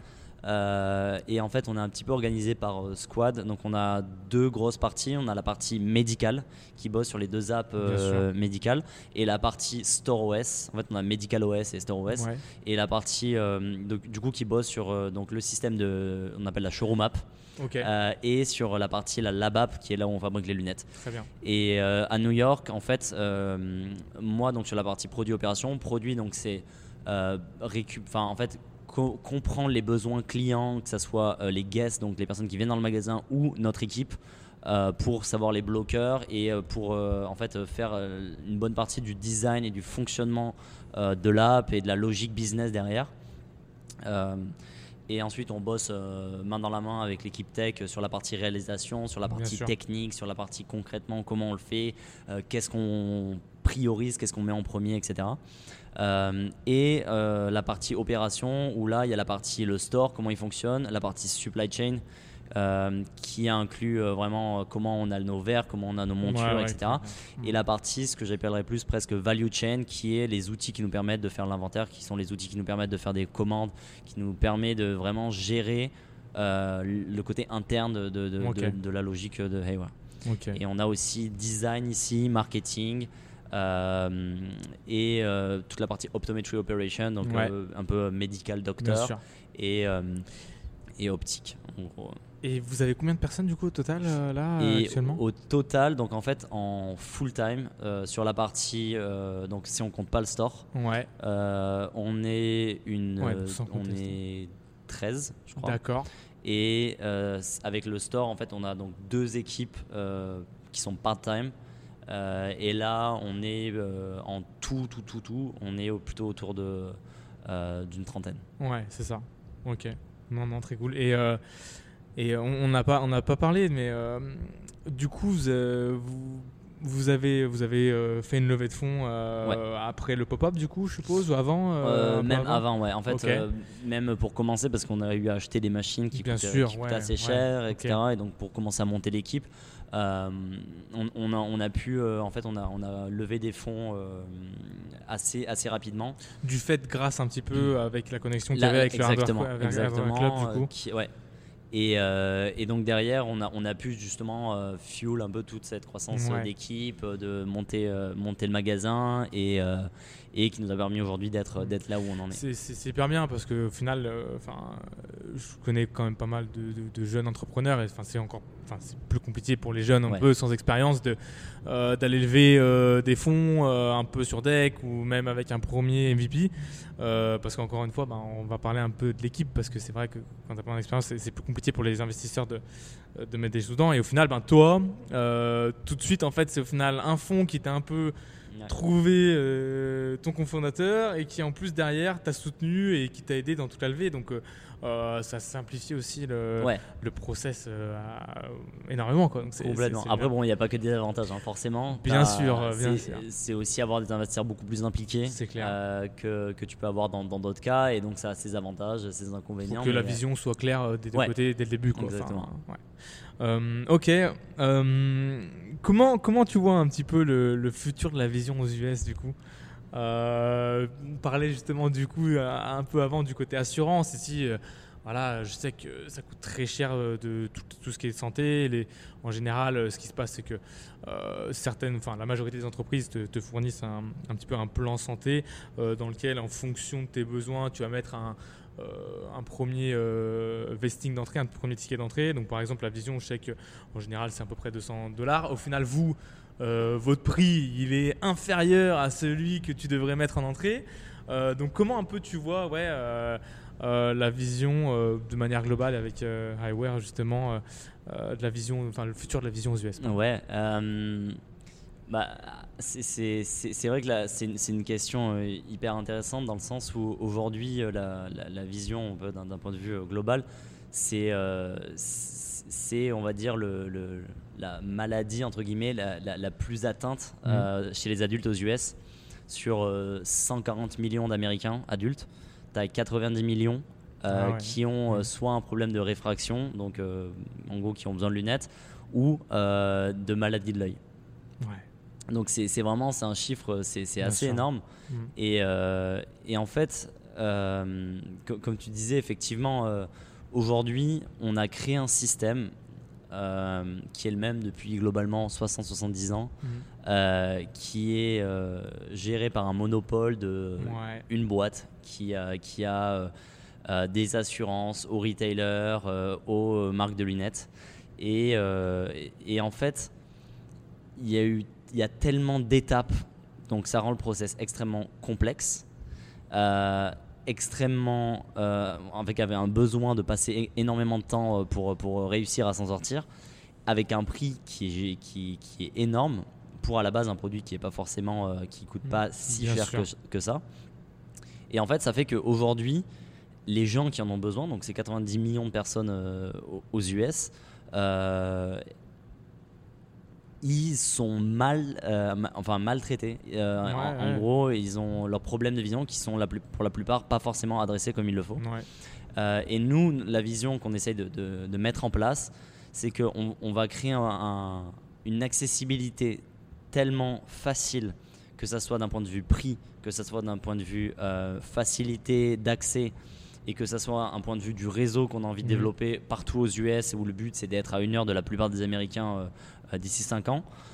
Bah, en fait, notre but c'est que dans 5 ans, on arrive à vraiment réduire cette quantité de gens qui ne sont pas traités, qui sont euh, traités pas correctement, euh, et que ça devienne normal d'avoir ces lunettes en euh, quelques minutes, en une heure, à des prix qui sont pas la moitié de ton salaire. Ouais, c'est génial et euh, enfin non non c'est un, vrai sujet et, je trouve que la vision de la boîte est faite euh, dans une vraie bienveillance qui qui, qui je pense est, amenée à être ins- inspirante dans tous les secteurs parce qu'aujourd'hui voilà malheureusement enfin on va parler pour ceux vraiment qui, connaissent les US qui vivent un peu aux US malheureusement peut-être que enfin, les Français ne, savent pas un petit peu ici comment ça se passe mais en gros, ici, que je trouve que dommage, c'est que la santé est très trop axée business et qu'en fait, tu perds énormément en qualité. Donc, ça veut dire qu'aujourd'hui, tu vas aller voir un praticien pour dire oui, tu as potentiellement des problèmes de vision, qui va t'emmener voir un autre praticien qui va dire ah oui, là, tu as peut-être des problèmes. Et enfin, au final, tu es mal guidé. euh, ça prend du temps, tu es obligé d'avoir euh, 400 personnes. Euh, derrière, ils vont dire oui, euh, tes lunettes, ça te euh, 800 dollars, euh, que l'assurance euh, va rembourser euh, que 500 ou 600. Et au final, ben, ça te prend énormément de temps pour un process qu'au final qu'on peut faire en 15 minutes. Quoi. Euh, et, euh, et je trouve que c'est important et euh, de voir des boîtes un peu émerger comme ça qui vont vraiment un peu disrupter tout ce système-là et qui va être bénéfique pour, pour des millions d'Américains. Et je trouve ça, je trouve ça génial. Bon, là, je ça fait un moment déjà qu'on est ensemble. Pour finir, j'ai quelques petites questions à Ouais. répondre un petit peu rapidement. Pour commencer, ben, si tu devais décrire ton parcours en un mot, ce serait quoi? Peut-être deux. Cré- création d'opportunités. Ouais, génial. Ok. Euh, J'adore. Euh, C'est quoi tes motivations euh, tous les jours? Je pense qu'il y, a- il y a un peu deux axes. Il y a un côté un peu social dans le sens où, euh, pour moi, aujourd'hui, la technologie est un outil et l'entrepreneuriat est un outil pour l'outil. Ouais. Euh, Aujourd'hui, un peu euh, ce qui m'inspire et ce qui euh, me motive, c'est d'être capable d'impacter la vie du plus grand nombre de gens. Et je pense que pour ça, l'entrepreneuriat et le business est en fait le moyen d'y arriver le plus rapidement dans notre société actuelle. Et le moyen de créer un business et l'entrepreneuriat le plus rapidement dans notre société actuelle, c'est d'utiliser la technologie. Ouais. Très clair. Très bien. Euh, C'est quoi pour toi un, un bon manager? Waouh. Euh, euh, toujours la, la question entre leader, leadership et manager. Ouais. Euh, un bon manager, c'est quelqu'un en fait qui est là pour ce que tu as besoin. C'est-à-dire que c'est c'est quelqu'un qui est en fait à ton service. Mm. Euh, et en fait, euh, il, va, il va savoir te donner tout ce que tu as besoin pour que Pour tu sois capable de, ouais, de Mm. réussir et de t'épanouir. Euh, et pour moi, je pense que c'est ça. Ok, très clair. Euh, c'est- Est-ce que tu as un peu des. C'est quoi ton équilibre de vie, tes passions un petit peu en dehors de euh, tout ça? Je sais que tu aimes bien un petit peu sortir un petit peu, hein, tranquillement. Ouais. Euh, t'es- ouais, t'aimes bien aussi faire du surf? Est-ce Ouais. que, ouais, je sais pas. Euh, Peut-être des, alors- des, alors des là- habits aussi que tu as le matin en te levant ou autre, tu vois. Ouais. Euh, alors dernièrement, euh, là, je sors un peu la, tête de l'eau, mais il faut dire qu'avec l'ouverture du magasin, j'ai peu, de week-ends. Ouais. Euh, mais euh, c'est hyper important et en fait là, je le vois que ce soit physiquement ou mentalement, euh, passer deux mois sans week-end, c'est hyper Ouais, dur. Et en fait, tu peux pas faire ça. euh, si tu fais ça à terme, c'est burn-out Mm. assuré Ouais. et, euh, et en fait, tu t'es plus efficace, tu sers plus à rien au clair. taf. euh, et, euh, et donc. Euh, Aujourd'hui, je suis en train un peu de, de- de re- de reprendre, on va dire, mes activités. J'aime bien faire un peu de sport. Je me suis pas mal blessé, donc euh, je- j'essaie de reprendre. C'est beaucoup plus dur qu'on le pense. Ouais. Euh, et du, du coup, je, je repense à ce que tu disais sur le docteur. Euh, si aujourd'hui j'ai besoin d'aller voir le kiné, il faut que j'aille voir un médecin généraliste Ouais. qui me recommande un, un, orthopé- un orthopédiste qui me recommande un, un Un kiné. kiné. Et entre temps, il y a peut-être des IRM et des scanners. Mm, ouais. Euh, mais euh, donc, ouais, j'aime bien le sport, j'aime bien la course, j'aime beaucoup le surf. Ouais. Euh, dès que je peux surfer, là on a eu un été assez, assez cool, un printemps-automne. euh, Mm. On a pu vraiment surfer pas mal ici à New York. Les gens sont surpris de, de- Ouais, de- bien de sûr. savoir qu'on peut surfer ici, mais c'est assez génial. Ouais, Mm. à Rockaway. J'aime bien la course à pied aussi, même si je le fais, je le fais moins. Sinon, ouais, j'aime pas mal sortir, j'aime pas mal la techno. Ouais. Euh, très cool. Euh, et un peu au niveau habit, euh, ça fait deux ans que je suis vegan. Ouais. Et en fait, où j'ai un régime, on en parlait un petit peu juste avant, où, où en fait je vais être vegan 98-99% du temps. Et, Faire deux, trois et une fois, ouais, une fois par mois, je vais manger de la viande, du poisson, une pizza. Un pote qui a fait une terrine de je sais pas quoi, je vais, je vais goûter. Et c'est aussi important de la quantité, tu vois. Mm. C'est Mm. pas parce que je mange un petit bout que ça va me mettre mal, mais par contre, si euh, aujourd'hui, quand je mange de la viande, euh, globalement, euh, c'est un peu comme si j'avais pris une cuite. Ouais, le- ouais, le le lendemain. Et voilà. Et sinon, la méditation, ça aide pas mal. Mhm. Et en fait, tout un, un aspect, une réflexion. C'est pas de la méditation, c'est pas du coaching, mais c'est un aspect de vraiment réflexion, de parler avec des gens qui sont passés par euh, ce par quoi tu es passé et Mhm. des gens, en fait, presque un réseau d'un peu de conseillers personnels Ouais. euh, qui peuvent euh, t'aider à, à te faire prendre du recul ouais. sur ta situation, sur tes problèmes euh, et à qui tu peux vraiment te confier. Euh, et ça, je trouve c'est hyper important. Et c'est aussi des gens qui, euh, parce qu'ils sont passés par là, bah, ils vont t'aider à trouver des opportunités, ils vont t'aider à. Souvent, quand tu es débordé, c'est pas que tu as trop de choses, c'est que tu te focuses pas sur les bonnes choses. Ouais, je suis d'accord. Euh, donc ça c'est assez important. Et dernière petite chose aussi qui aide pas mal, euh, de temps en temps, c'est, je sais pas si tu connais méthode Wim Hof. Non, je connais pas. C'est en fait euh, un cumul d'exercices de respiration où tu fais de l'hyperventilation et de l'hypoventilation, Ouais. euh, d'exposition au froid euh, où progressivement tu prends des douches froides, tu fais Ouais. des bains froids, des bains avec des glaçons, des choses comme ça, et des exos de méditation. Euh, qui te font sentir vraiment euh, hyper bien et euh, reprendre un peu le contrôle sur reprendre le contrôle sur toi toi-même, ouais, et ouais, sur ton ça. corps. Et euh, et ça vraiment c'est assez impressionnant. Et juste l'exercice de base enfin c'est hyper facile. Vous allez sur YouTube vous tapez méthode Wim Hof respiration. Euh, tu fais 40 respirations tu retiens ta respiration et là euh, en vidant en vidant tes poumons. Et là tu arrives à tenir 3 minutes 2 Ouais. minutes et demie C'est c'est et en fait ça ça rééquilibre certaines choses dans ton corps et ça, ça te permet de de comme tu dis reprendre le contrôle un petit peu Ouais, c'est ça, ouais, je, enfin, je suis d'accord avec toi, hein, parce que moi aussi j'avais fait un peu. euh, euh, de temps en temps, j'aime, j'aime bien. euh, je, je le fais moins, c'est dommage, hein, je, vais, je vais me remettre, mais faire un peu justement un peu de méditation, d'exercice de, de respiration, je pense que ça fait du bien aussi, euh, surtout quand, quand t'as des, quand t'es bien chargé, on va dire, toute la journée, quoi. Euh, et enfin, est-ce que ben, tu aurais des films, des séries ou même des livres en fait à nous conseiller qui t'ont inspiré euh, pour finir? Ouais, euh, je pense qu'il y a pas mal de. aujourd'hui aussi de, podcasts qui sont intéressants. Alors, bien sûr, les livres, enfin, moi, du coup, par rapport à l'entrepreneuriat, et aujourd'hui d'ailleurs, à l'ENSET, comme je te disais, on, monte un track entrepreneuriat et on le base un peu sur la méthode américaine, où en fait, avant de rejoindre le track, il y a une, plein de ressources à, avoir lu, à avoir vu, à avoir écouté, des newsletters à suivre. Euh, et euh, bah, du coup, ce que je peux faire, c'est, enfin, je pourrais te la passer même si tu veux, euh, si tu veux la, rendre publique et Enfin, c'est vraiment, enfin, c'est dans la mission de, pour moi d'aider à, démocratiser l'entrepreneuriat, aider à démocratiser ces outils. Et, donc ouais, il y a, y a, pas mal de livres dedans qui sont qui sont hyper intéressants.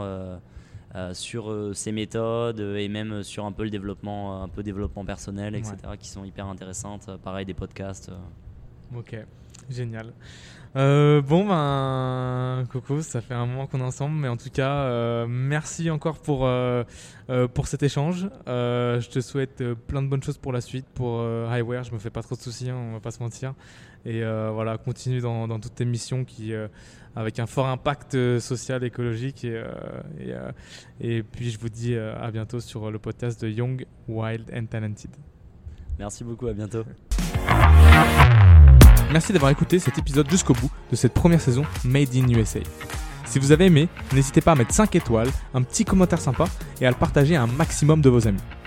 J'attends aussi vos feedbacks sur le format afin de préparer pourquoi pas une deuxième saison Made in France. Je suis FX et à votre disposition pour toute question sur ce podcast ou Little Bean. Alors à très bientôt. Ciao ciao